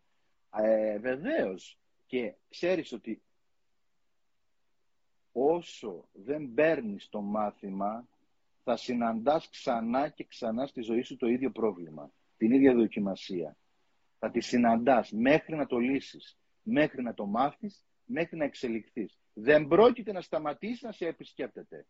Και φαντάζομαι και κάθε φορά θα είναι και μεγαλύτερη η Πατέρα Χαραλαμπέ, έτσι. Θα είναι μεγαλύτερη, έτσι. Και να σου πω κάτι, ε, ε, υπάρχει στην Εκκλησία, έτσι, στην παράδοση των πατέρων της Εκκλησίας, υπάρχει μία φράση, η οποία λέει ότι, ξέρεις κάτι, άμα δεν έχεις δοκιμασία, σε ξέχασε ο Θεός, έτσι. Πρόσεξε τώρα, αυτό μπορεί να το ερμηνεύσει κανείς ε, παθολογικά και άρρωστα. Είναι επικίνδυνο λίγο, διότι μπορεί να μπει ενοχή μέσα, μπορεί μέσα να μπει σε αυτό το χωρίο, μπορεί να μπει μέσα μία μορφή ενοχικής εξηλαίωσης, ότι πονάω και εξηλαιώνται τα αμαρτήματά μου και δηλαδή. Εάν όμως αυτό το μεταφράσεις ότι οι δοκιμασίες είναι ευκαιρίες και οι αποτυχίες είναι, είναι προσκλήσεις για να αλλάξεις δρόμο και αν αυτό το μεταφράσεις ότι ξέρεις με αγαπάει αυτό και μου στείλει δοκιμασίες δηλαδή, δηλαδή δεν σταματάει να μου ανοίγει πόρτες για κάτι άλλο, πύλες για κάτι άλλο, δεν σταματάει να με προσκαλεί για κάτι άλλο, τότε αυτό είναι πολύ ωραία μετάφραση και ερμηνεία. Έχει σημασία ποιος νους το ερμηνεύει, έτσι. Αν ο νους του ερμηνεύει είναι ενοχικός, θα το ερμηνεύει μέσα από μια εξηλαίωση αμαρτιών και τέτοια. Εάν όμως το ερμηνεύσεις ότι ο Θεός μου στέλνει δοκιμασίες, αλλά λοιπόν με αγαπάει, δηλαδή διαρκώς με προσκαλεί να ανέβω επίπεδα συνειδητότητας, να μπω σε άλλους δρόμους, πύλες ή να αλλάξω κατευθύνσεις και σου λέει πάρ το αλλιώς, πάρ το αλλιώς, δεν το πας καλά, στρίψε, άλλαξε δρόμο, φύγε από τη δουλειά αυτή, άλλαξε επάγγελμα, φύγε από τη σχέση τοξική αυτή, χώρισε από αυτό, φύγε από εκείνο, εγκατέλειψε αυτό, κάνει εσωτερικές αλλαγές μέσα σου, τόλμα να μετανοήσεις, τόλμα να αλλάξεις, τότε είναι σαφέστατα μια ευλογημένη ερμηνεία. Είναι αλήθεια, πατέρα Χαράλαμπε, επειδή εσύ μιλάς με πάρα πολλούς πιστούς, εξομολογείς, μιλάς και και και. Ε, είναι αλήθεια ότι, δεν είναι κατευθυνόμενη ερώτηση, αλλά είναι αλήθεια ότι φοβόμαστε την αλλαγή και δεν γουστάρουμε να αλλάζουμε και θέλουμε να μένουμε κολλημένοι ή στάσιμοι ή καθυλωμένοι πολλές φορές στο γνωστό. Αυτό που λέμε καμιά φορά καλύτερα το διάλογο που ξέρω παρά το διάλογο που δεν ξέρω. Ναι, ναι, και το λες πάρα πολύ ωραία. Λες ένα, ένα ωραίο λες ότι οι άνθρωποι συχαίνονται τις αλλαγές. Έτσι. Είναι αλήθεια. Είναι αλήθεια αυτό διότι ε, και εκείνη και η δυσκολία της μετάνοιας, έτσι, και εκείνη η δυσκολία της μετάνοιας σε ανθρώπους στην Εκκλησία, Το βασικό είναι ότι φοβόμαστε το ρίσκο, φοβόμαστε την αλλαγή, φοβόμαστε την ευθύνη, φοβόμαστε το άγνωστο. Φοβόμαστε το άγνωστο. Φοβόμαστε πολύ περισσότερο, ας πούμε, πολύ περισσότερο να τολμήσουμε κάτι που δεν γνωρίζουμε και προτιμάμε να μείνουμε σε κάτι αρρωστημένο και παθολογικό, αλλά που το ξέρω πάνω κάτω πώς είναι. Υπάρχει ένα άλλο στη δυσκολία της αλλαγής. Υπάρχει και η δυσκολία της μετάνοιας να είσαι, να, είσαι, να είσαι αυθεντικός. Δηλαδή, η αλλαγή ζητάει μια αυθεντικότητα. Καταλαβες. Τι σημαίνει αυτό το πράγμα; Σημαίνει να είσαι παρόν στη ζωή σου σε ό,τι είσαι. Στην εκκλησία αυτοί που γίνονται μεγάλοι Άγιοι ποιοι είναι, οι πολλοί αμαρτωλοί. Γιατί, γιατί, γιατί άραγε; Γιατί όταν αμαρτάουν, αμαρτάουν και όταν μετανοούν, μετανοούν. Και όταν μαλώνουν, μαλώνουν και όταν λένε συγγνώμη, λένε συγγνώμη. Δηλαδή, είναι αληθινοί σε αυτό που κάνουν. Δεν φοβούνται να τσαλακωθούν, δεν φοβούνται να χαλάσουν το προφίλ τους. Δεν φοβούνται, δεν φοβούνται την αμαρτία με την έννοια του φόβου, της ασφάλεια. Δεν φοβούνται να, να ζήσουν. Εμείς ούτε αμαρτάνουμε, ούτε αγιάζουμε. Ούτε καλοί είμαστε, ούτε κακοί είμαστε. Είμαστε άοσμοι, άγευστη, σε ένα κενό μέσα. Ε, ένα φόβος, ένα... θέλουμε όλα να τα ορίσουμε, να τα περιορίσουμε, να τα έχουμε σε κουτάκια τυποποιημένα από εδώ από εκεί. Αλλά έτσι δεν ζει κανείς. Και όσο δεν ζεις, όσο δεν ζεις, δεν αγιάζεις. Έτσι. Ε, όσο δεν αμαρτάνεις, δεν αγιάζει. Δηλαδή είναι πολύ βασικό αυτό να το καταλάβει κανείς, ότι μέσα στη ζωή πραγματώνονται όλα αυτά. Και όχι μέσα στην άρνηση και στο φόβο. Έτσι. Πολύ σημαντικό αυτό το πράγμα. Οπότε φοβόμαστε τις αλλαγές, γιατί οι αλλαγές σε καλούν να αρνηθείς πράγματα. Πάνω χάρη για ένα τρίτο που, που μου τώρα. Ένα τρίτο, δηλαδή, όταν εσένα όλη αυτή η πραγματικότητα που ζεις, ποια είναι και τοξική άρρωστη, έχει γίνει ταυτότητά σου. Και δεν, έτσι έχεις μάθει να ζεις. Πώς θα αλλάξεις όταν αύριο το πρωί δεν θα έχεις ταυτότητα; Ένα, ο, ένας, ο ένας έχει την ταυτότητα και λέει εγώ είμαι πλούσιος. Εγώ είμαι, είμαι γιατρός. Εγώ είμαι, ταυτίζεται με το επάγγελμά του. Ταυτίζεται με τον πλούτο του, με την εξουσία του, με το όνομά του, με την καριέρα του, με την ομορφιά του. Με την ομορφιά του. Δεν ξέρω με τι. Πώς θα το αφήσεις αυτό. Αφού δεν έχεις μάθει να ζεις με άλλον τρόπο. Δεν έχεις μάθει. Ο ρόλος σου, ο ρόλος σου και όχι η ουσία σου έχει γίνει η ταυτότητα της ζωής σου. Πώς θα την αφήσεις την ταυτότητά σου, να ταξιδέψεις πώς; Πρέπει λοιπόν να βρεις μια νέα ταυτότητα. Και αυτό είναι η αλλαγή. Η αλλαγή στην πραγματικότητα είναι η έκδοση μιας νέας ταυτότητας. Η αλλαγή είναι η έκδοση μιας νέας ταυτότητας. Ε, πατέρα Χαράλαμπε, πάω κατευθείαν στο επόμενο, γιατί έχεις μιλήσει πολύ συχνά για τους λογισμούς ε, και ο φίλος μας ο Ανδρέας ο Κονάνος έχει κάνει μια καταπληκτική ομιλία για το μυαλό ότι είναι εργαστήρι λογισμών και έχω βρει σε ομιλίες σου και έχω σημειώσει κάποια πράγματα για τους λογισμούς. Εγώ τα αναφέρω και σε αφήνω να τα ξετυλίξεις εσύ όπως νιώθεις και σου αρέσει. Λες για τους λογισμούς ότι συχνά παλεύουμε τους λογισμούς μας, παλεύουμε με τους λογισμούς μας. Έχεις πει ότι ουσιαστικά δημιουργείται συχνά, δημιουργείται με αλφαγιώτα, ένας αόρατος πόλεμος μέσα μας. Έχεις πει, στα λέω όλα, πάρτα κάνε ζουμί και κάντα ό,τι, θέλ, ό,τι θέλεις, πατέρα Χαραλαμπέ. Έχεις πει ότι συχνά κάνω διάλογο με τις σκέψεις μου. Κάνω διάλογο με τις σκέψεις μου. Και επίσης, τώρα που για ταυτότητα, ε, είχες πει πολλές φορές ότι οι λογισμοί μου καταλήγουν τελικά να διαμορφώσουν την ταυτότητά μου και προφανώς εννοείς πιο πολύ για αρνητικούς λογισμούς και κάποια στιγμή φτάνει να λες ότι τελικά φτάνει να νιώθω ενοχή στην ευλογία. Κάποια στιγμή λες ότι πιστεύω τελικά είναι λογισμοί μου. Θες να μας μιλήσει λίγο για τους λογισμούς και ποια είναι η διαφορά ανάμεσα στους λογισμούς και τις σκέψεις όπως την έχεις προσδιορίσει πάρα πολύ επακριβώς και να μας πεις για όλο αυτό το εργαστήρι των λογισμών; Ναι, κοίταξε να δεις. Ε, οι λογισμοί και οι σκέψεις ξέρουμε πάρα πολύ καλά, ας πούμε, ότι διαμορφώνουν την πραγματικότητά μας. Και το λένε Άγιοι της Εκκλησίας Μεγάλη, αλλά τώρα το λέει και η επιστήμη.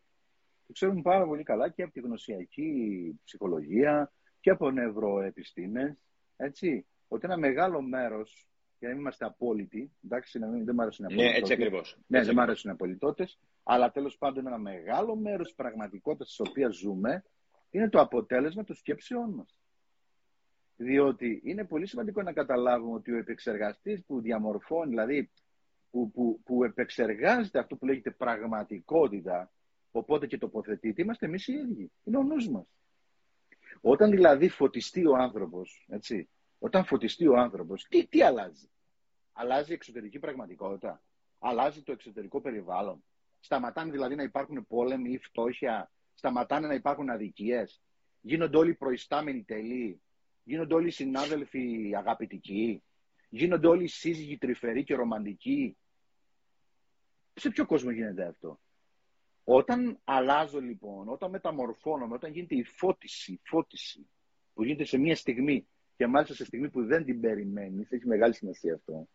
Έτσι, σε στιγμή που δεν την περιμένεις, που έχει παρατηθεί το εγώ σου. Ναι, λοιπόν, ε, εκεί η στιγμή γίνεται η φώτιση. Όταν γίνεται η φώτιση, λοιπόν, τι αλλάζει; Αλλάζεις μέσα σου.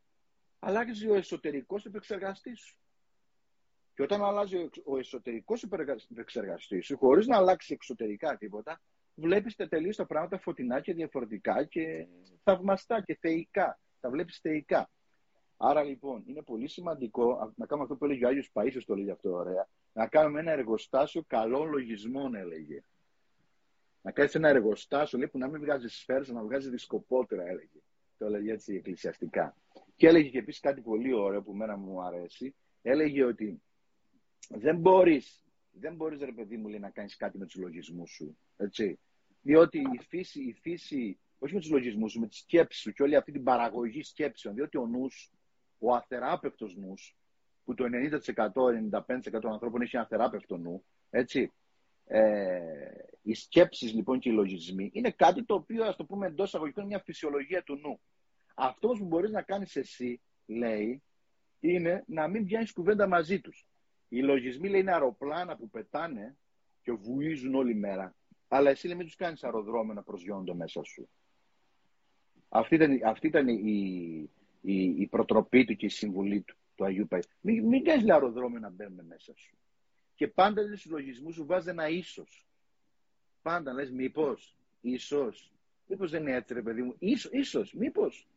Δεν είσαι βεβαιότητες και απολυτότητες. Οπότε αντιλαμβάνεσαι κάποια στιγμή ότι ξέρεις κάτι, εδώ πέρα υπάρχει ένα πρόβλημα. Δηλαδή οι λογισμοί μου, οι σκέψεις μου, το πώς βλέπω την πραγματικότητα, κάτι δεν πάει καλά. Κάνω κάποια λάθη. Κάνω κάποιες λαθασμένες τοποθετήσεις και ερμηνείες πρέπει να αλλάξω κάποια γνωσιακά, ε, γνωσιακά κριτήρια, σκέψεις ε, και, και εκεί αντιλαμβάνεσαι ότι χρειάζεται αλλαγή όλο αυτό το πράγμα. Πρέπει να το αλλάξει όλο αυτό το μηχάνημα, όλη αυτή τη δημιουργία πρέπει να την αλλάξεις. Το άλλο είναι ότι να καταλάβεις ότι δεν είσαι η σκέψη σου. Δηλαδή είσαι κάτι πέρα από τη σκέψη σου. Είσαι κάτι πέρα από τους λογισμούς σου. Είσαι κάτι πολύ βαθύτερο από αυτό που σκέφτεσαι. Δεν είμαι αυτό που αισθάνομαι, δεν είμαι αυτό που σκέπτομαι. Είμαι, είμαι και αυτό, αλλά είμαι πολύ βαθύτερο. Διότι αν ήμουν τα συναισθήματά μου, τότε θα ήμουν ένα χαοτικό πλάσμα. Διότι τα συναισθήματά μου το πρωί μπορεί να έχω όρεξη, το βράδυ να μην έχω. Το πρωί μπορεί να έχω ηρεμία, το βράδυ να έχω ταραχή. Δεν είμαι συναισθήματα μόνο. Ούτε σκέψεις είμαι. Σήμερα έχω ωραίες σκέψεις, το, το μετά έχω άσχημες σκέψεις. Είναι κάτι πολύ βαθύτερο. Αυτό το βαθύτερο πρέπει να ανακαλύψω. Και για να το ανακαλύψει αυτό πρέπει να πας πίσω από τις σκέψεις. Και για να γίνει αυτό πρέπει να αδειάσεις το νους. Να μάθεις τον τρόπο να αδειάζει το νους. Έτσι. Φαντάζομαι η προσευχή είναι ένας από τους τρόπους αυτούς, Πατέρα Χαράλα. Είναι ένας από τους πολύ θεμελιακούς τρόπους η προσευχή, αλλά μία προσευχή που δεν είναι, δεν είναι το χαρτί του μπακάλι που σου έδωσε η γειτόνισσα να πάνε τις ψωνίσεις. εγώ, ε, εγώ όταν ήμουν μικρούλι στο Ηράκλειο, έτσι, ε, το πιο μικρό παιδί της γειτονιάς, όλες οι γειτόνισσες του δίνανε τα ψώνια τους έτσι, και πήγαινε και τους τα έπαιρνε, τους τα αγόραζε. Εντάξει. Και έδινε στον μπακάλι και έλεγε η κυρία ε, Μαρία αυτά, η κυρία Κατερίνα αυτά και έτσι. Η προσευχή πρέπει να φύγει από αυτό το πράγμα ότι είναι μια συνεχή αίτηση παροχών. Ένας Θεός μεταπράτης. Ένας Θεός ο οποίος είναι εδώ για να σου κάνει τα θελήματά σου. Έτσι. Η προσευχή πρέπει να γίνει, η, προσευχή, η αξία της προσευχής είναι η ίδια η προσευχή. Δεν είναι κάτι άλλο. Η σύνδεση, το άγγιγμα, το άγγιγμα το άγγιγμα, η, η, η γεύση της παρουσίας, η γεύση της παρουσίας του, του Θεού, του αλλιώς, του αλλιώς της ύπαρξης, του αλλιώς του σύμπαντος, αυτό το αλλιώς που υπάρχει. Αυτό το άγγιγμα είναι, είναι η ουσία της προσευχής. Η ουσία της προσευχής δεν είναι να πω εγώ στο Θεό, είναι να ακούσω το Θεό. Έχει μεγάλη διαφορά. Τι είπες τώρα; Έτσι. Η ουσία της προσευχής είναι όχι μόνο να μιλήσεις το Θεό, αλλά να ακούσω το Θεό, είπες. Το σημαντικότερο. Το σημαντικότερο είναι στην προσευχή όχι να του πω πράγματα, αλλά να μου πει. Όχι να μ' ακούσει, να τον ακούσω. Να μάθω να τον ακούω. Εντάξει, άνθρωποι είμαστε, εντάξει, έχουμε ανάγκες, θα τις πούμε, πες τις. Μίλα, εντάξει, πες, αλλά μην μένεις μόνος σε αυτό το κομμάτι. Αυτό το κομμάτι δεν σε πάει πουθενά. Σε ξελαφρώνει, Άρα... σε, σε ένα επίπεδο ψυχολογικό σε ξελαφρώνει, OK, okay, αλλά αυτό δεν είναι το ζητούμενο της προσευχής. Αυτό μπορεί να το κάνουν με. Μπορεί, ο άλλος το κάνει με το ποτό, ο άλλος το κάνει με ένα τσιγάρο, ο άλλος το κάνει. Δεν ξέρω. Δεν πάω να προσευχηθώ για να ξελαφρώσω. Δεν είναι το ζητούμενο αυτό. Πάω να προσευχηθώ για να συνδεθώ με μια πηγή ανεξάντλητη η οποία θα με γεμίζει διαρκώς ενέργεια, φως, χάρη, παρουσία, ανεξάντλητη, θα με αλλάξει, θα με αλλάξει, θα με αλλάξει τα πάντα μέσα μας. Θα, θα, θα, θα με κάνει άλλο, αλλιώς, στα πάντα. Αυτή η σύνδεση με την πηγή, με την πηγή που δεν τελειώνει, την αιώνια πηγή αυτό, το αέναο έτσι. Λοιπόν, αυτό είναι η προσευχή. Και όταν συνδεθώ, ρέω, ρέω, ρέω μέσα μου, ε, γίνονται τα πάντα αλλιώς. Αυτό είναι, αυτό είναι το ζητούμενο λοιπόν της προσευχής. Όταν η προσευχή λοιπόν αυτό είναι θεραπεία. Εάν η προσευχή είναι απλά μια υποχρέωση, ένα πρέπει, ηθικό, ε, είναι μια απονεχο, αποενοχοποίηση, είναι μια, ένα ξεφόρτωμα των ενοχών μου, των αμαρτιών μου, είναι ένα ξαλάφρωμα απλώς ψυχολογικό, δεν είναι τίποτα, είναι άχρηστο. Βρες άλλους τρόπους. Αλλά αν η προσευχή είναι μια σύνδεση, στην οποία δεν πάω απλώς να ανακοινώσω του Θεού κάτι, αλλά πάω να τον ακούσω μέσα μου βαθιά τι έχει να μου πει, αυτό είναι μια απίστευτη αποκάλυψη ζωής και ένα απίστευτο νόημα ζωής. Νόημα. Άρα για σένα προσευχή, πατέρα Χαράλα, μπορεί να είναι κλείνω τα μάτια μου, δεν μιλάω, δεν σκέφτομαι και συνδέομαι με την πηγή, με το Θεό, οτιδήποτε είναι για μένα Θεός, έτσι. Αυτή είναι η ανώτερη μορφή προσευχής. Η ανώτερη μορφή προσευχής είναι η σιωπή. Έτσι. Σαφέστατα, σαφέστατα, ξεκινάμε αρχαϊκά με πολλούς και διαφόρους τρόπους. Δηλαδή, ε, ως αρχάριος μπορεί να ξεκινήσει κανείς να διαβάζει μια προσευχή, εντάξει. Σίγουρα ξεκινάς από ένα σημείο αναφοράς και στην αρχή ζητάς, ξέρεις, αυτά περνάνε όλοι. Είναι, είναι στάδια ορίμανσης. Αλλά εάν θέλουμε να μιλήσουμε για την οντολογία, την αλήθεια, την ταυτότητα της προσευχής, είναι η σιωπή. Μια σιωπή δοξολογίας. Μια σιωπή παρουσίας. Ρε παιδί μου, είναι όταν αγαπάς κάποιον όσο πιο βαθιά είναι η σύνδεση, τόσο λιγότερο χρειάζεται να εξηγείς. Όσο πιο πολύ ο έρωτας, και δεν λέω τον ενθουσιώδη έρωτα και τον, ε, ε, αυτό το, τον πρώτο, του πρώτου μήνα, το δεύτερο μήνα που είναι. Καμιά φορά είναι και αρρώστια αυτό, έτσι. Λοιπόν, μιλάω για τη βαθιά σύνδεση των ψυχών και των σωμάτων, των κορμιών, των ψυχών, ε, αυτή την εκστατικότητα της ζωής που είναι, έτσι, αυτό το άνοιγμα στη ζωή, ας πούμε, που είναι. Και υπάρχει, μην ακούτε, υπάρχει αυτό, υπάρχει. Όποιος το νιώσει, ξέρει υπάρχει αυτή η συνάντηση, αυτό το άγγιγμα των ψυχών, που λες μέσα σε αυτόν τον άνθρωπο πρέπει να τον ξέρω αιώνε, έτσι. Αυτή την ψυχή, αυτή την ψυχή, ας πούμε, σαν τη γνώριζα από πριν. Ε, που, που, δεν χρειάζεται να αναλύσει, που δεν χρειάζεται να εξηγείς. Αν πεις πού είναι αυτό, δεν ξέρω, αλλά υπάρχει. Βρες το. Δεν, δεν είναι, ξέρεις, πολλές φορές με ρωτάνε, μα, πώς, μα δεν είναι όλα, ε, δεν είναι, ξέρεις, ε, πώς το λέει εκεί πέρα, το λέει νομίζω ο δάσκαλός σου, λέει, ε, δεν είναι δικό του, αλλά το αναφέρει πολλές φορές ότι ο νους ρωτάει και η καρδιά δεν έχει. Πώς το λέει, ο νους, πώς το λέει; Άλαν Κοέν, ο Καλογύρο το λέει για τον ναι. Κοέν και λέει ότι ο Κοέν έλεγε και λέει ότι το, η καρδιά δεν έχει ερωτήσεις και το μυαλό δεν έχει απαντήσεις. Πολύ ωραίο. Τέλειο. Δεν είναι, δεν είναι όλα πες μου τι να κάνω τόσο απλά. Έτσι. Μπες, μπες, δηλαδή, ε, εγώ κάποια πράγματα δεν μου είπε κάποιος. Δηλαδή, τα ανακαλύψω ταξίδι. Δεν είναι όλα να στα πούνε, όλα να τα βρεις γραμμένα, όλα να τα βρεις. Ε, ε, κατέβασε μου αυτή την κονσέρβα από το πάνω ράψε, παρακαλώ. Ε, Πες μου πώς να γίνω χαρούμενος. Αυτά είναι κονσέρβες, συνταγές. Και να σου πω, θα σου πω έτσι περιγραφικά. Μπες στο ταξίδι το, στο μονοπάτι. Μπες στο δρόμο της πνευματικότητας. Ανοίξου στην, αυτο, στην αυτοεξέλιξη. Ανοίξου στην αυτογνωσία. Ανοίξου στο Θεό. Ανοίξου στον άλλον. Ζήσε, ζήσε ρε παιδί μου. Γιατί ξέρεις ποιο είναι το πρόβλημα. Τι έχω ανακαλύψει εγώ με τον καιρό. Ότι Γιατί το έκανα εγώ. Εγώ το έκανα. Το ομολογώ. Το εξομολογούμε δημόσια. Ρωτούσα διαρκώς τους πάντες και τα πάντα για να μην αλλάξω τίποτα.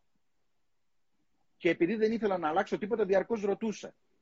Και κατάλαβα ότι πίσω από τις ερωτήσεις μου και τις αναζητήσεις μου να πάω εδώ, να πάω εκεί, να ρωτήσω τον ένα, να ρωτήσω τον άλλο, Στην πραγματικότητα, ενώ εγώ το παρουσίαζα αυτός ως μια πηγαία, αυθόρμητη αναζήτηση, στην πραγματικότητα μια κρυψώνα. Στην πραγματικότητα δεν θα αλλάξω τίποτα, γι' αυτό ρωτούσα. Γι' αυτό ψαχνούμε διαρκώς. Αυτός που πραγματικά θέλει να αλλάξει δεν ρωτάει πολλά. Μπαίνει και ζει. Μπες και κολύμπας στη θάλασσα. Αλλιώς κάτσε εκεί να, να, να, να, να σαπίσεις. Αλλά μπες, μπες. Μπες κολύμπα. Και εκεί θα μάθεις και τα, και τα κύματα, εκεί θα μάθεις και τους ανέμους, εκεί θα μάθεις και το. Εκεί θα τα μάθεις όλα. Αλλά μπες όμως. Ρωτάς, ρωτάς, ρωτάς, ρωτάς. Σταμάτα να ρωτάς. Και ζήσε. Μπες να ζήσεις. Αυτό που λέγει ο λαός, σκά, σκάσε και κολύμπα, έτσι. Ε, βέβαια δεν είναι έτσι όμως. Έτσι δεν μαθαίνουμε. Πώς θα γίνει δηλαδή διαφορετικά; Πώς θα γίνει, ας πούμε, πού θα μάθεις τον έρωτα, πού θα μάθεις την προσευχή, πού θα μάθει, δηλαδή πώς θα γίνει αυτό; Πώς θα χτίσεις ελπίδα, πώς θα χτίσεις εμπιστοσύνη; Εντάξει, τα βιβλία είναι ωραία, και εγώ γράφω βιβλία. Θα δώσουν μια αφορμή, θα δώσουν ένα ερέθισμα, θα δώσουν μια σπίθα, αλλά πρέπει εσύ να μπεις μέσα. Εσύ πρέπει να παλέψεις. Εσύ πρέπει να, να, να, να μπεις μέσα σε αυτό το ποτάμι. Έτσι, εσύ. Δεν είναι τυχαίο ότι ο λαός μας έχει τόσο, επειδή τόση ώρα περιγράφει την, για μένα είναι η υπέρτατη αξία που είναι η δράση. Ναι. Δράση. Ναι. Δεν είναι τυχαίο ότι ο λαός μας έχει πιο πολλές παροιμίες για τη δράση από ότι για οποιαδήποτε άλλη αξία. Ε, μην αναβάλεις για αύριο αυτό μπορεί να κάνει σήμερα. Πέτρα που δεν κυλάει χορταριάζει. Αν κάτσει να σκεφτεί κανένας, έχουμε πάρα πάρα πολλές παροιμίες για τη δράση. Βέβαια. Σου λέω πολλές φορές, εγώ το βλέπω αυτό. Το βλέπω και από τον εαυτό μου. Αλλά και από τους ανθρώπους που έρχονται για εξομολόγηση, που έρχονται για θεραπεία. Είτε εξομολόγηση είτε θεραπεία. Το βλέπω αυτό το πράγμα. Τι βλέπω; Βλέπω, βλέπω ότι ρωτάνε για να μην κάνουν τίποτα. Καταλαβες; Δηλαδή πίσω από τις ερωτήσεις κρύβεται μία ας πούμε άρνηση να, να μπουν στην αληθινή πραγματική ζωή. Εντάξει. Ρωτάς, ρωτάς για να μην κάνεις στο τέλος τίποτα. Οπότε σταμάτα να ρωτάς και μπες μέσα στην πραγματική ζωή. Μια και ανέφερες στο δικό μου το δάσκαλο, τον Αντώνη τον Καλογύρου, η γυναίκα του, η Βένα, λέει ένα πολύ ωραίο. Λέει το παιχνίδι είναι στημένο από μένα για μένα. Ε, το παιχνίδι είναι στημένο από μένα για μένα. Εγώ έχω στήσει όλα τα εμπόδια για να μην προχωρήσω. Σε ένα βαθύτερο επίπεδο κάποιες φορές δεν θέλω να προχωρήσω. Θέλω να φταίει ο Μητσοτάκης, ο Τσίπρας, ο πατέρας, η μάνα μου, η εκκλησία, η παιδεία κτλ. Για να είμαι εγώ καλός της ιστορίας, γιατί αυτός ο οποίος να μην είμαι αυτός ο οποίος. Κάναμε ένα live με ένα φίλο μου, τον Βασίλη τον Βασιλιάδη, που είναι ψυχοθεραπευτής, είναι, κάνει ψυχόδραμα, και λέει αυτός ο οποίος είναι χαρούμενος είναι και λίγο προδότης.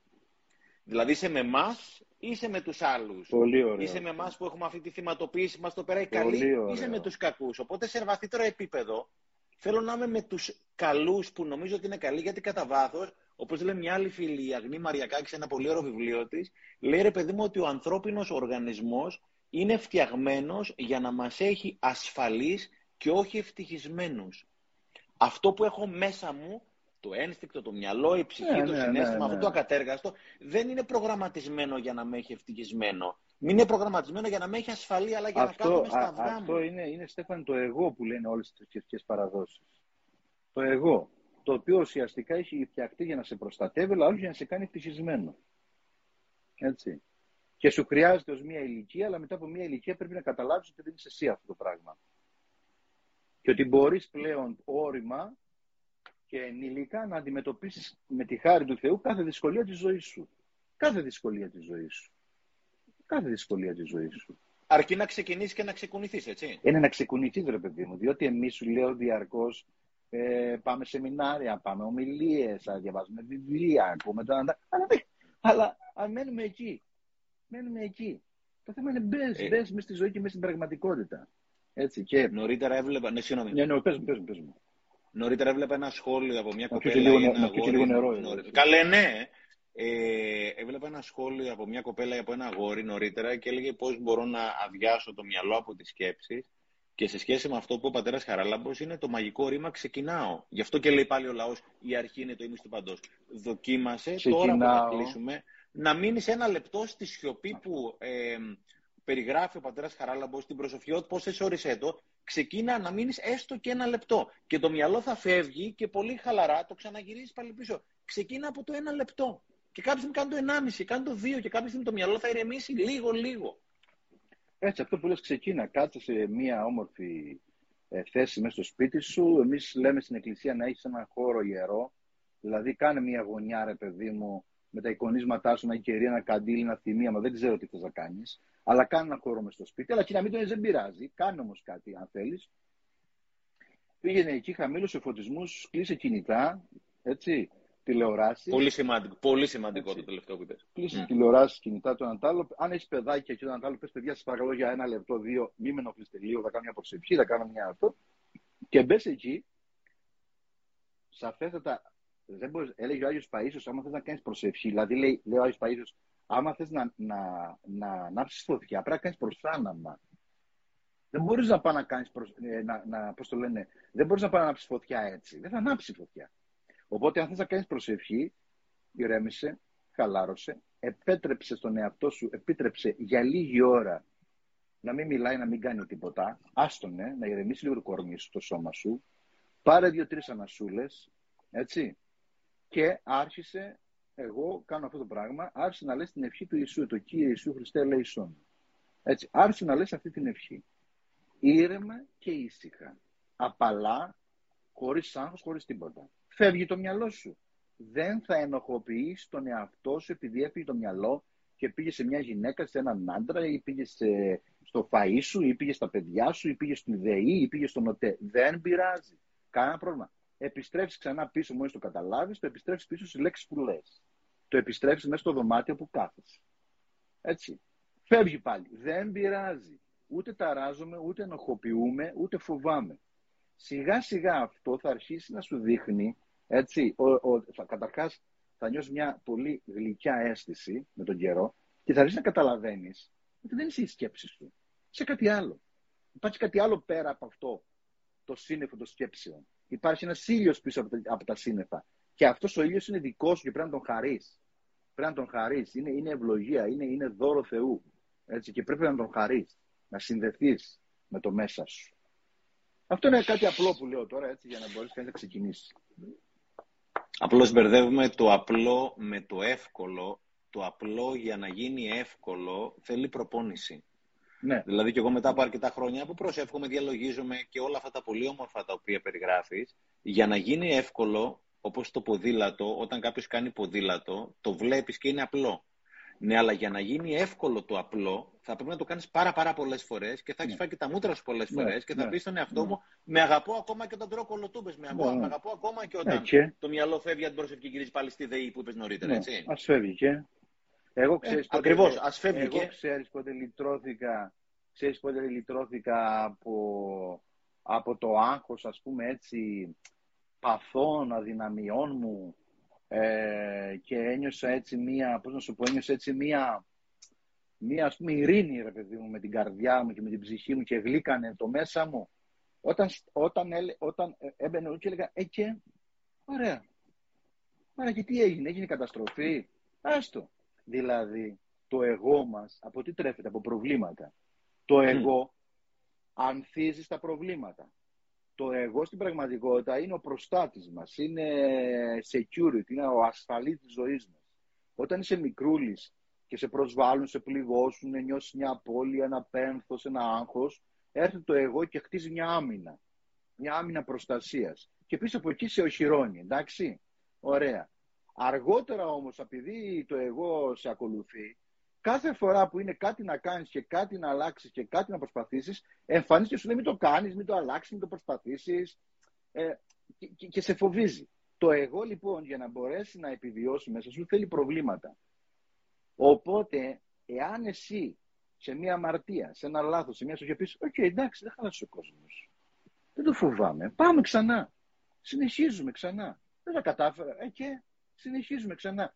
Ξέρεις, μου πει και ο λογισμός αυτός, εκεί τι θα κάνουμε τώρα. Ανθρώπινο είναι. Προχώρα. Σήκω και προχώρα.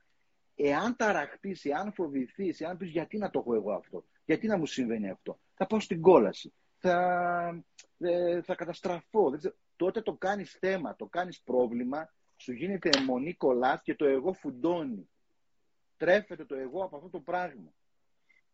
Είναι αυτό που έλεγες νωρίτερα, κάνεις διάλογο με τη σκέψη σου. Βέβαια, γι' αυτό τι έλεγε ο Άγιος Πορφύριος. Σου έλεγε, έκανες ένα λάθος, μην το σκαλείς, ρε παιδί μου. Μην μένεις στο λάθος, μην μένεις στην αποτυχία. Άστο σκοτάδι, αυτό είναι σκοτάστο. Εσύ κάνε κάτι όμορφο. Κάνε κάτι δημιουργικό. Λέμε, έκανα αυτό, ε, το έκανες, εντάξει, τώρα πήγαινε να κάνεις κάτι άλλο. Προχώρα, εξελίσσου. Έτσι, μην μένεις σε αυτό, μην το κάνεις θέμα, μην το κάνεις πρόβλημα. Το αμάρτημά σου, μην το κάνεις πρόβλημα, μην το κάνεις πρωτοσέλιδο. Το κάνεις πρωτοσέλιδο. Οπότε σου γίνεται αιμονή στη ζωή σου αυτό το πράγμα. Και ασχολείσαι όλη μέρα με αυτό που δεν κατάφερες, για να μην κάνεις όλα αυτά που μπορείς να καταφέρεις. Στην πραγματικότητα ασχολούμαστε με αυτό που δεν μπορούμε να αλλάξουμε για να μην αλλάξουμε αυτά που μπορούμε. Και αυτό φαντάζομαι γίνεται σε ένα βαθύτερο επίπεδο χωρίς να το καταλαβαίνουμε συνείδητα. Ναι, έτσι. Ναι, βέβαια. Σε μεγάλο επίπεδο είναι ασυνείδητα αυτά. Αλλά, κοίταξε, ασυνείδητα, αλλά τα σημάδια φαίνονται. Δηλαδή, ένα θέμα που διαρκώς έρχεται και ξανάρχεται και ξανάρχεται και ξανάρχεται. Έτσι. Ένα θέμα που μια κακοδαιμονία που σε συναντάει πολλές φορές. Όταν βλέπεις ότι άλλα θέλεις και άλλα κάνεις, αυτά είναι σημάδια ότι μιλάει το υποσυνείδητο οι σκιές σου, τα τραύματά σου, δεν είσαι εσύ. Δεν είσαι εσύ τα τραύματά σου, οπότε εκεί ψάξου. Εκεί ψάξου όταν κάτι επαναλαμβάνεται πολλές φορές, μα ξέρεις δεν βρίσκω άντρα, μα ξέρεις δεν βρίσκω γυναίκα και ξανά λάθη και ξανά λάθη, υπάρχει τραύμα από πίσω. Υπάρχει τραύμα. Ε, αποτυχίες συνεχείς υπάρχει τραύμα. Ε, κακοδαιμονίες πολλές υπάρχει τραύμα. Ψάξου. Όταν βλέπεις ότι άλλα θέλεις, άλλα κάνεις, υπάρχει, υπάρχει τραύμα από πίσω. Ψάξου το. Δηλαδή το υποσυνείδητο ναι, μεν είναι αυτό, ναι, ναι, ναι, αλλά σου στέλνει και μηνύματα. Σίγουρα. Ε, κάτι τελευταίο, πριν κλείσουμε, θέλω δύο πραγματάκια πριν πάμε να δούμε την εθνική ομάδα και να ευχηθούμε να πάνε όλα καλά για την ναι. ομάδα μας και τη χώρα μας και όχι μόνο. Θέλω να μας πει δύο λόγια για τη χαρά με την οποία έχεις ασχοληθεί πολύ και με τους λόγους που δεν είμαστε χαρούμενοι. Δεν είναι να τους πεις και τους δέκα, αλλά θέλω μια τοποθέτηση δική σου γύρω από τη χαρά και για ποιο λόγο νομίζεις ότι η άθελά μας τη διώχνουμε από τη ζωή μας; Και στο κλείσιμο θα ήθελα να μας μιλήσεις για τα βιβλία σου αν τα έχεις εκεί πέρα κοντά να μας δείξεις κάποια εξώφυλλα για να τα μάθει κόσμος γιατί πραγματικά και τα λες εξαιρετικά και τα βιώνεις εξαιρετικά και τα γράφεις εξαιρετικά πατέρα Χαράλαμπε και πρέπει πραγματικά πρέπει, συγχωρέστε μας την έκφραση, είναι είσαι από τους ανθρώπους πραγματικά πρέπει να ακολουθούμε γιατί πραγματικά μας φωτίζεις. Πάμε για τη χαρά και μετά για τα βιβλία σου. Και η χαρά, Στέφανε, είναι η ίδια η φύση μας. Δηλαδή, είμαστε πλασμένοι για τη χαρά. Γι' αυτό πλαστήκαμε. Για τη χαρά πλαστήκαμε. Άσχετο την έχουμε λησμονήσει. Η απώλεια του παραδείσου είναι μια απώλεια της χαράς, ας πούμε. Έτσι. Ε, γι' αυτό και κάθε φορά που τη συναντάμε νιώθουμε μια πληρότητα μέσα μας. Νιώθουμε ότι γι' αυτό είμαι. Αυτό είμαι, έτσι. Ε, τώρα, στην καθημερινότητά μας είναι πάρα πάρα πολλοί οι λόγοι. Εγώ, εγώ δεν ανέφερα όπως είπες και εσύ, αλλά είναι πάρα πολύ πιστέψτε με. Οι λόγοι που ακυρώνουμε τη χαρά ή δεν συναντιόμαστε μαζί ποτέ, δεν συναντιόμαστε μαζί της, ή, ή που όταν τη συναντήσουμε την καταστρέφουμε. Εκεί είναι η ενοχή της χαράς που έχουμε, έτσι. Ε, ένα, ε, ένα, από τα βιβλία σου λέγεται, ένα από τα βιβλία σου λέγεται ναι. η ενοχή της χαράς. Ένα από τα βιβλία λέγεται η ενοχή της χαράς. Ναι. Εκεί λέω αρκετά, βέβαια ετοιμάζω ένα άλλο για τη χαρά που θα είναι περισσότερο πρακτικό. Έτσι. Ε, κάποια στιγμή θα το τελειώσω, πιστεύω, πρώτο Θεός. Λοιπόν, ε, ένα από τα βασικά που εγώ έχω, έχω, έχω καταλάβει και το βρίσκω σε όλες τι ζωές των ανθρώπων και όλων μας, είναι η, η, ότι αναβάλουμε τη χαρά. Δηλαδή, πιστεύουμε, πιστεύουμε καταρχάς ότι η χαρά, ότι η χαρά ε, είναι απουσία προβλημάτων. Αυτή είναι η μεγαλύτερη παγίδα. Εκεί την έχεις πατήσει και δεν το έχεις καταλάβει και έχεις χάσει τη ζωή σου όλη γιατί πιστεύεις ότι κάπου, κάπου, κάποτε με κάποιον ή με κάποια ή σε μια πόλη άλλη ή δεν ξέρω σε ένα άλλο κράτος, δεν ξέρω σε μια άλλη δουλειά θα βρεις την απόλυτη ευτυχία η οποία θα σου παρουσιαστεί και θα σε πάρει μαζί της. Δεν πρόκειται καμιά ευτυχία να σε πάρει. Την ευτυχία δεν τη βρίσκεις, τη φτιάχνεις. Τη χαρά δεν τη βρίσκεις, τη φτιάχνεις. Εσύ τη φτιάχνεις τη χαρά. Από μικροπράγματα, από μικρές, μικρές καθημερινές πράξεις και συνήθειες. Χτίζεις συνήθειες χαράς, δομείς συνήθειες χαράς. Αργά ή, αργά, ή σύντομα αργά θα σου φέρουν αποτέλεσμα. Θα έρθει να σε συναντήσει, να έχεις φτιάξει τη χαρά, την έχεις παλέψει, έχεις αγωνιστεί για αυτή. Που σημαίνει μην πέφτουμε στην παγίδα ότι πρέπει να είναι όλα τέλεια για να χαρώ. Δεν υπάρχει ζωή που να μην έχει προβλήματα. Ε, και δεν πάμε μακριά. Δεν πάμε μακριά. Δηλαδή, είναι, να, να δούμε την ίδια τη ζωή τι έχει να μας πει. Ευτυχισμένοι άνθρωποι είναι άνθρωποι οι οποίοι δεν απαραίτητο, δηλαδή δεν είναι, δεν είναι πλούσιοι, δεν είναι όμορφοι, δεν έχουν λεφτά, δεν... και όμως είναι πολύ ευτυχισμένοι. Πάρα πολύ ευτυχισμένοι. Έχω γνωρίσει ανθρώπους εγώ με αρρώστιες. Έχω γνωρίσει ανθρώπους με δυσκολίες μέσα στα σπίτια τους. Έχω γνωρίσει ανθρώπους οι οποίοι ας πούμε, είχαν φτώχειε ή αντιμετωπίσαν πολλά προβλήματα. Πάρα πολύ ευτυχισμένοι άνθρωποι. Εσύ σε ομιλίες σου και σε βίντεο σου έχεις αναδείξει απλούς καθημερινούς ανθρώπους, καθαρίστριες, ψαράδες, σερβιτόρους. Θυμάμαι μια φορά που έλεγε σε μια ομιλία σου ότι ποιος αναγκάζει, ρε παιδί μου, την κοπέλα, και μάλιστα το έλεγε σε μια που ήταν η κρίση τότε, η οικονομική κρίση ήταν τότε, το, τα μνημόνια και αυτά. Ποιος αναγκάζει την κοπέλα στη σερβιτόρα που έρχεται να σου, να σου πάρει παραγγελία, έλεγες τότε, και έπαιρνε τότε 300-250 ευρώ έπαιρνε τότε, και όμως σου χαμογελάει. Ποιο την αναγκάζει κανείς. Αυτή το επιλέγει όμως. Το επιλέγει, το χτίζει. Το χτίζει.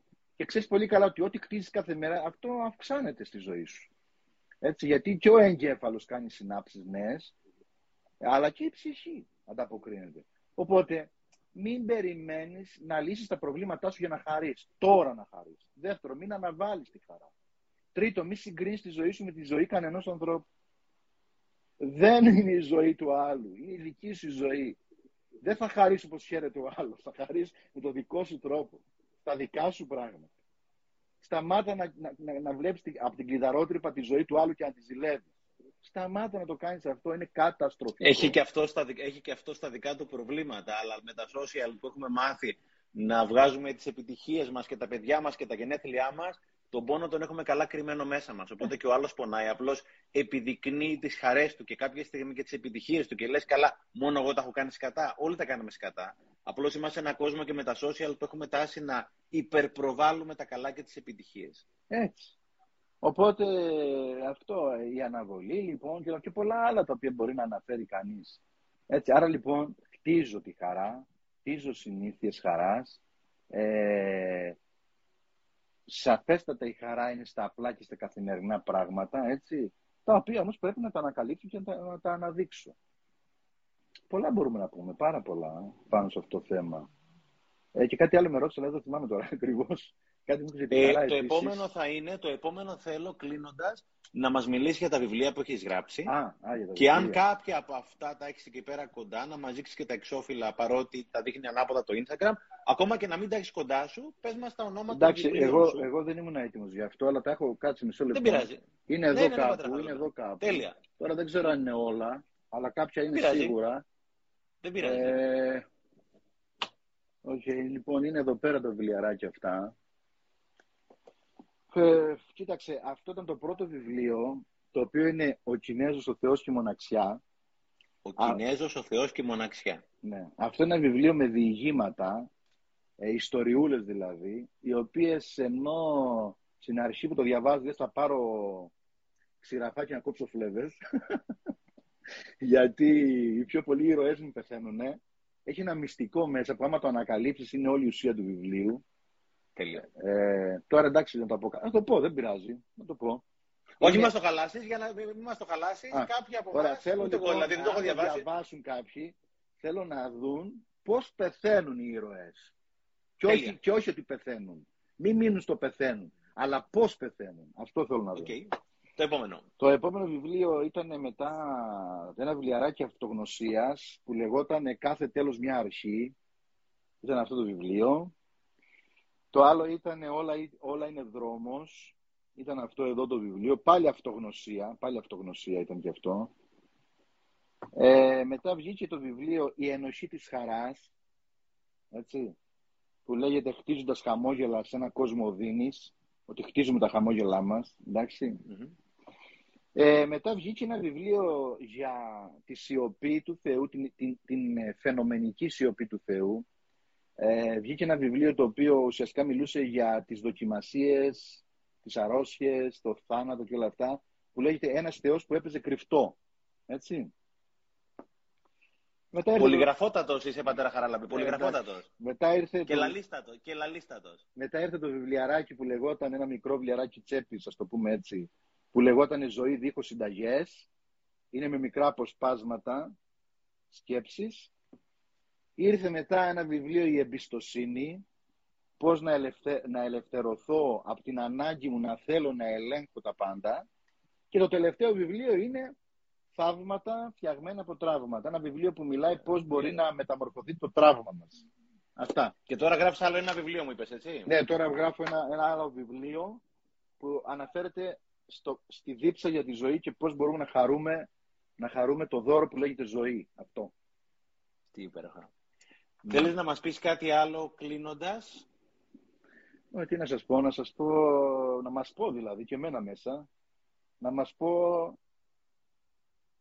ότι η ζωή παρόλο τις δυσκολίες της και τις δοκιμασίες της που σαφέστα δεν κλείνει κανείς τα μάτια και κανείς δεν ε, εξοραίζει πραγματικότητες, ούτε φτιάχνουμε φαντασιακούς παραδείσους, έτσι.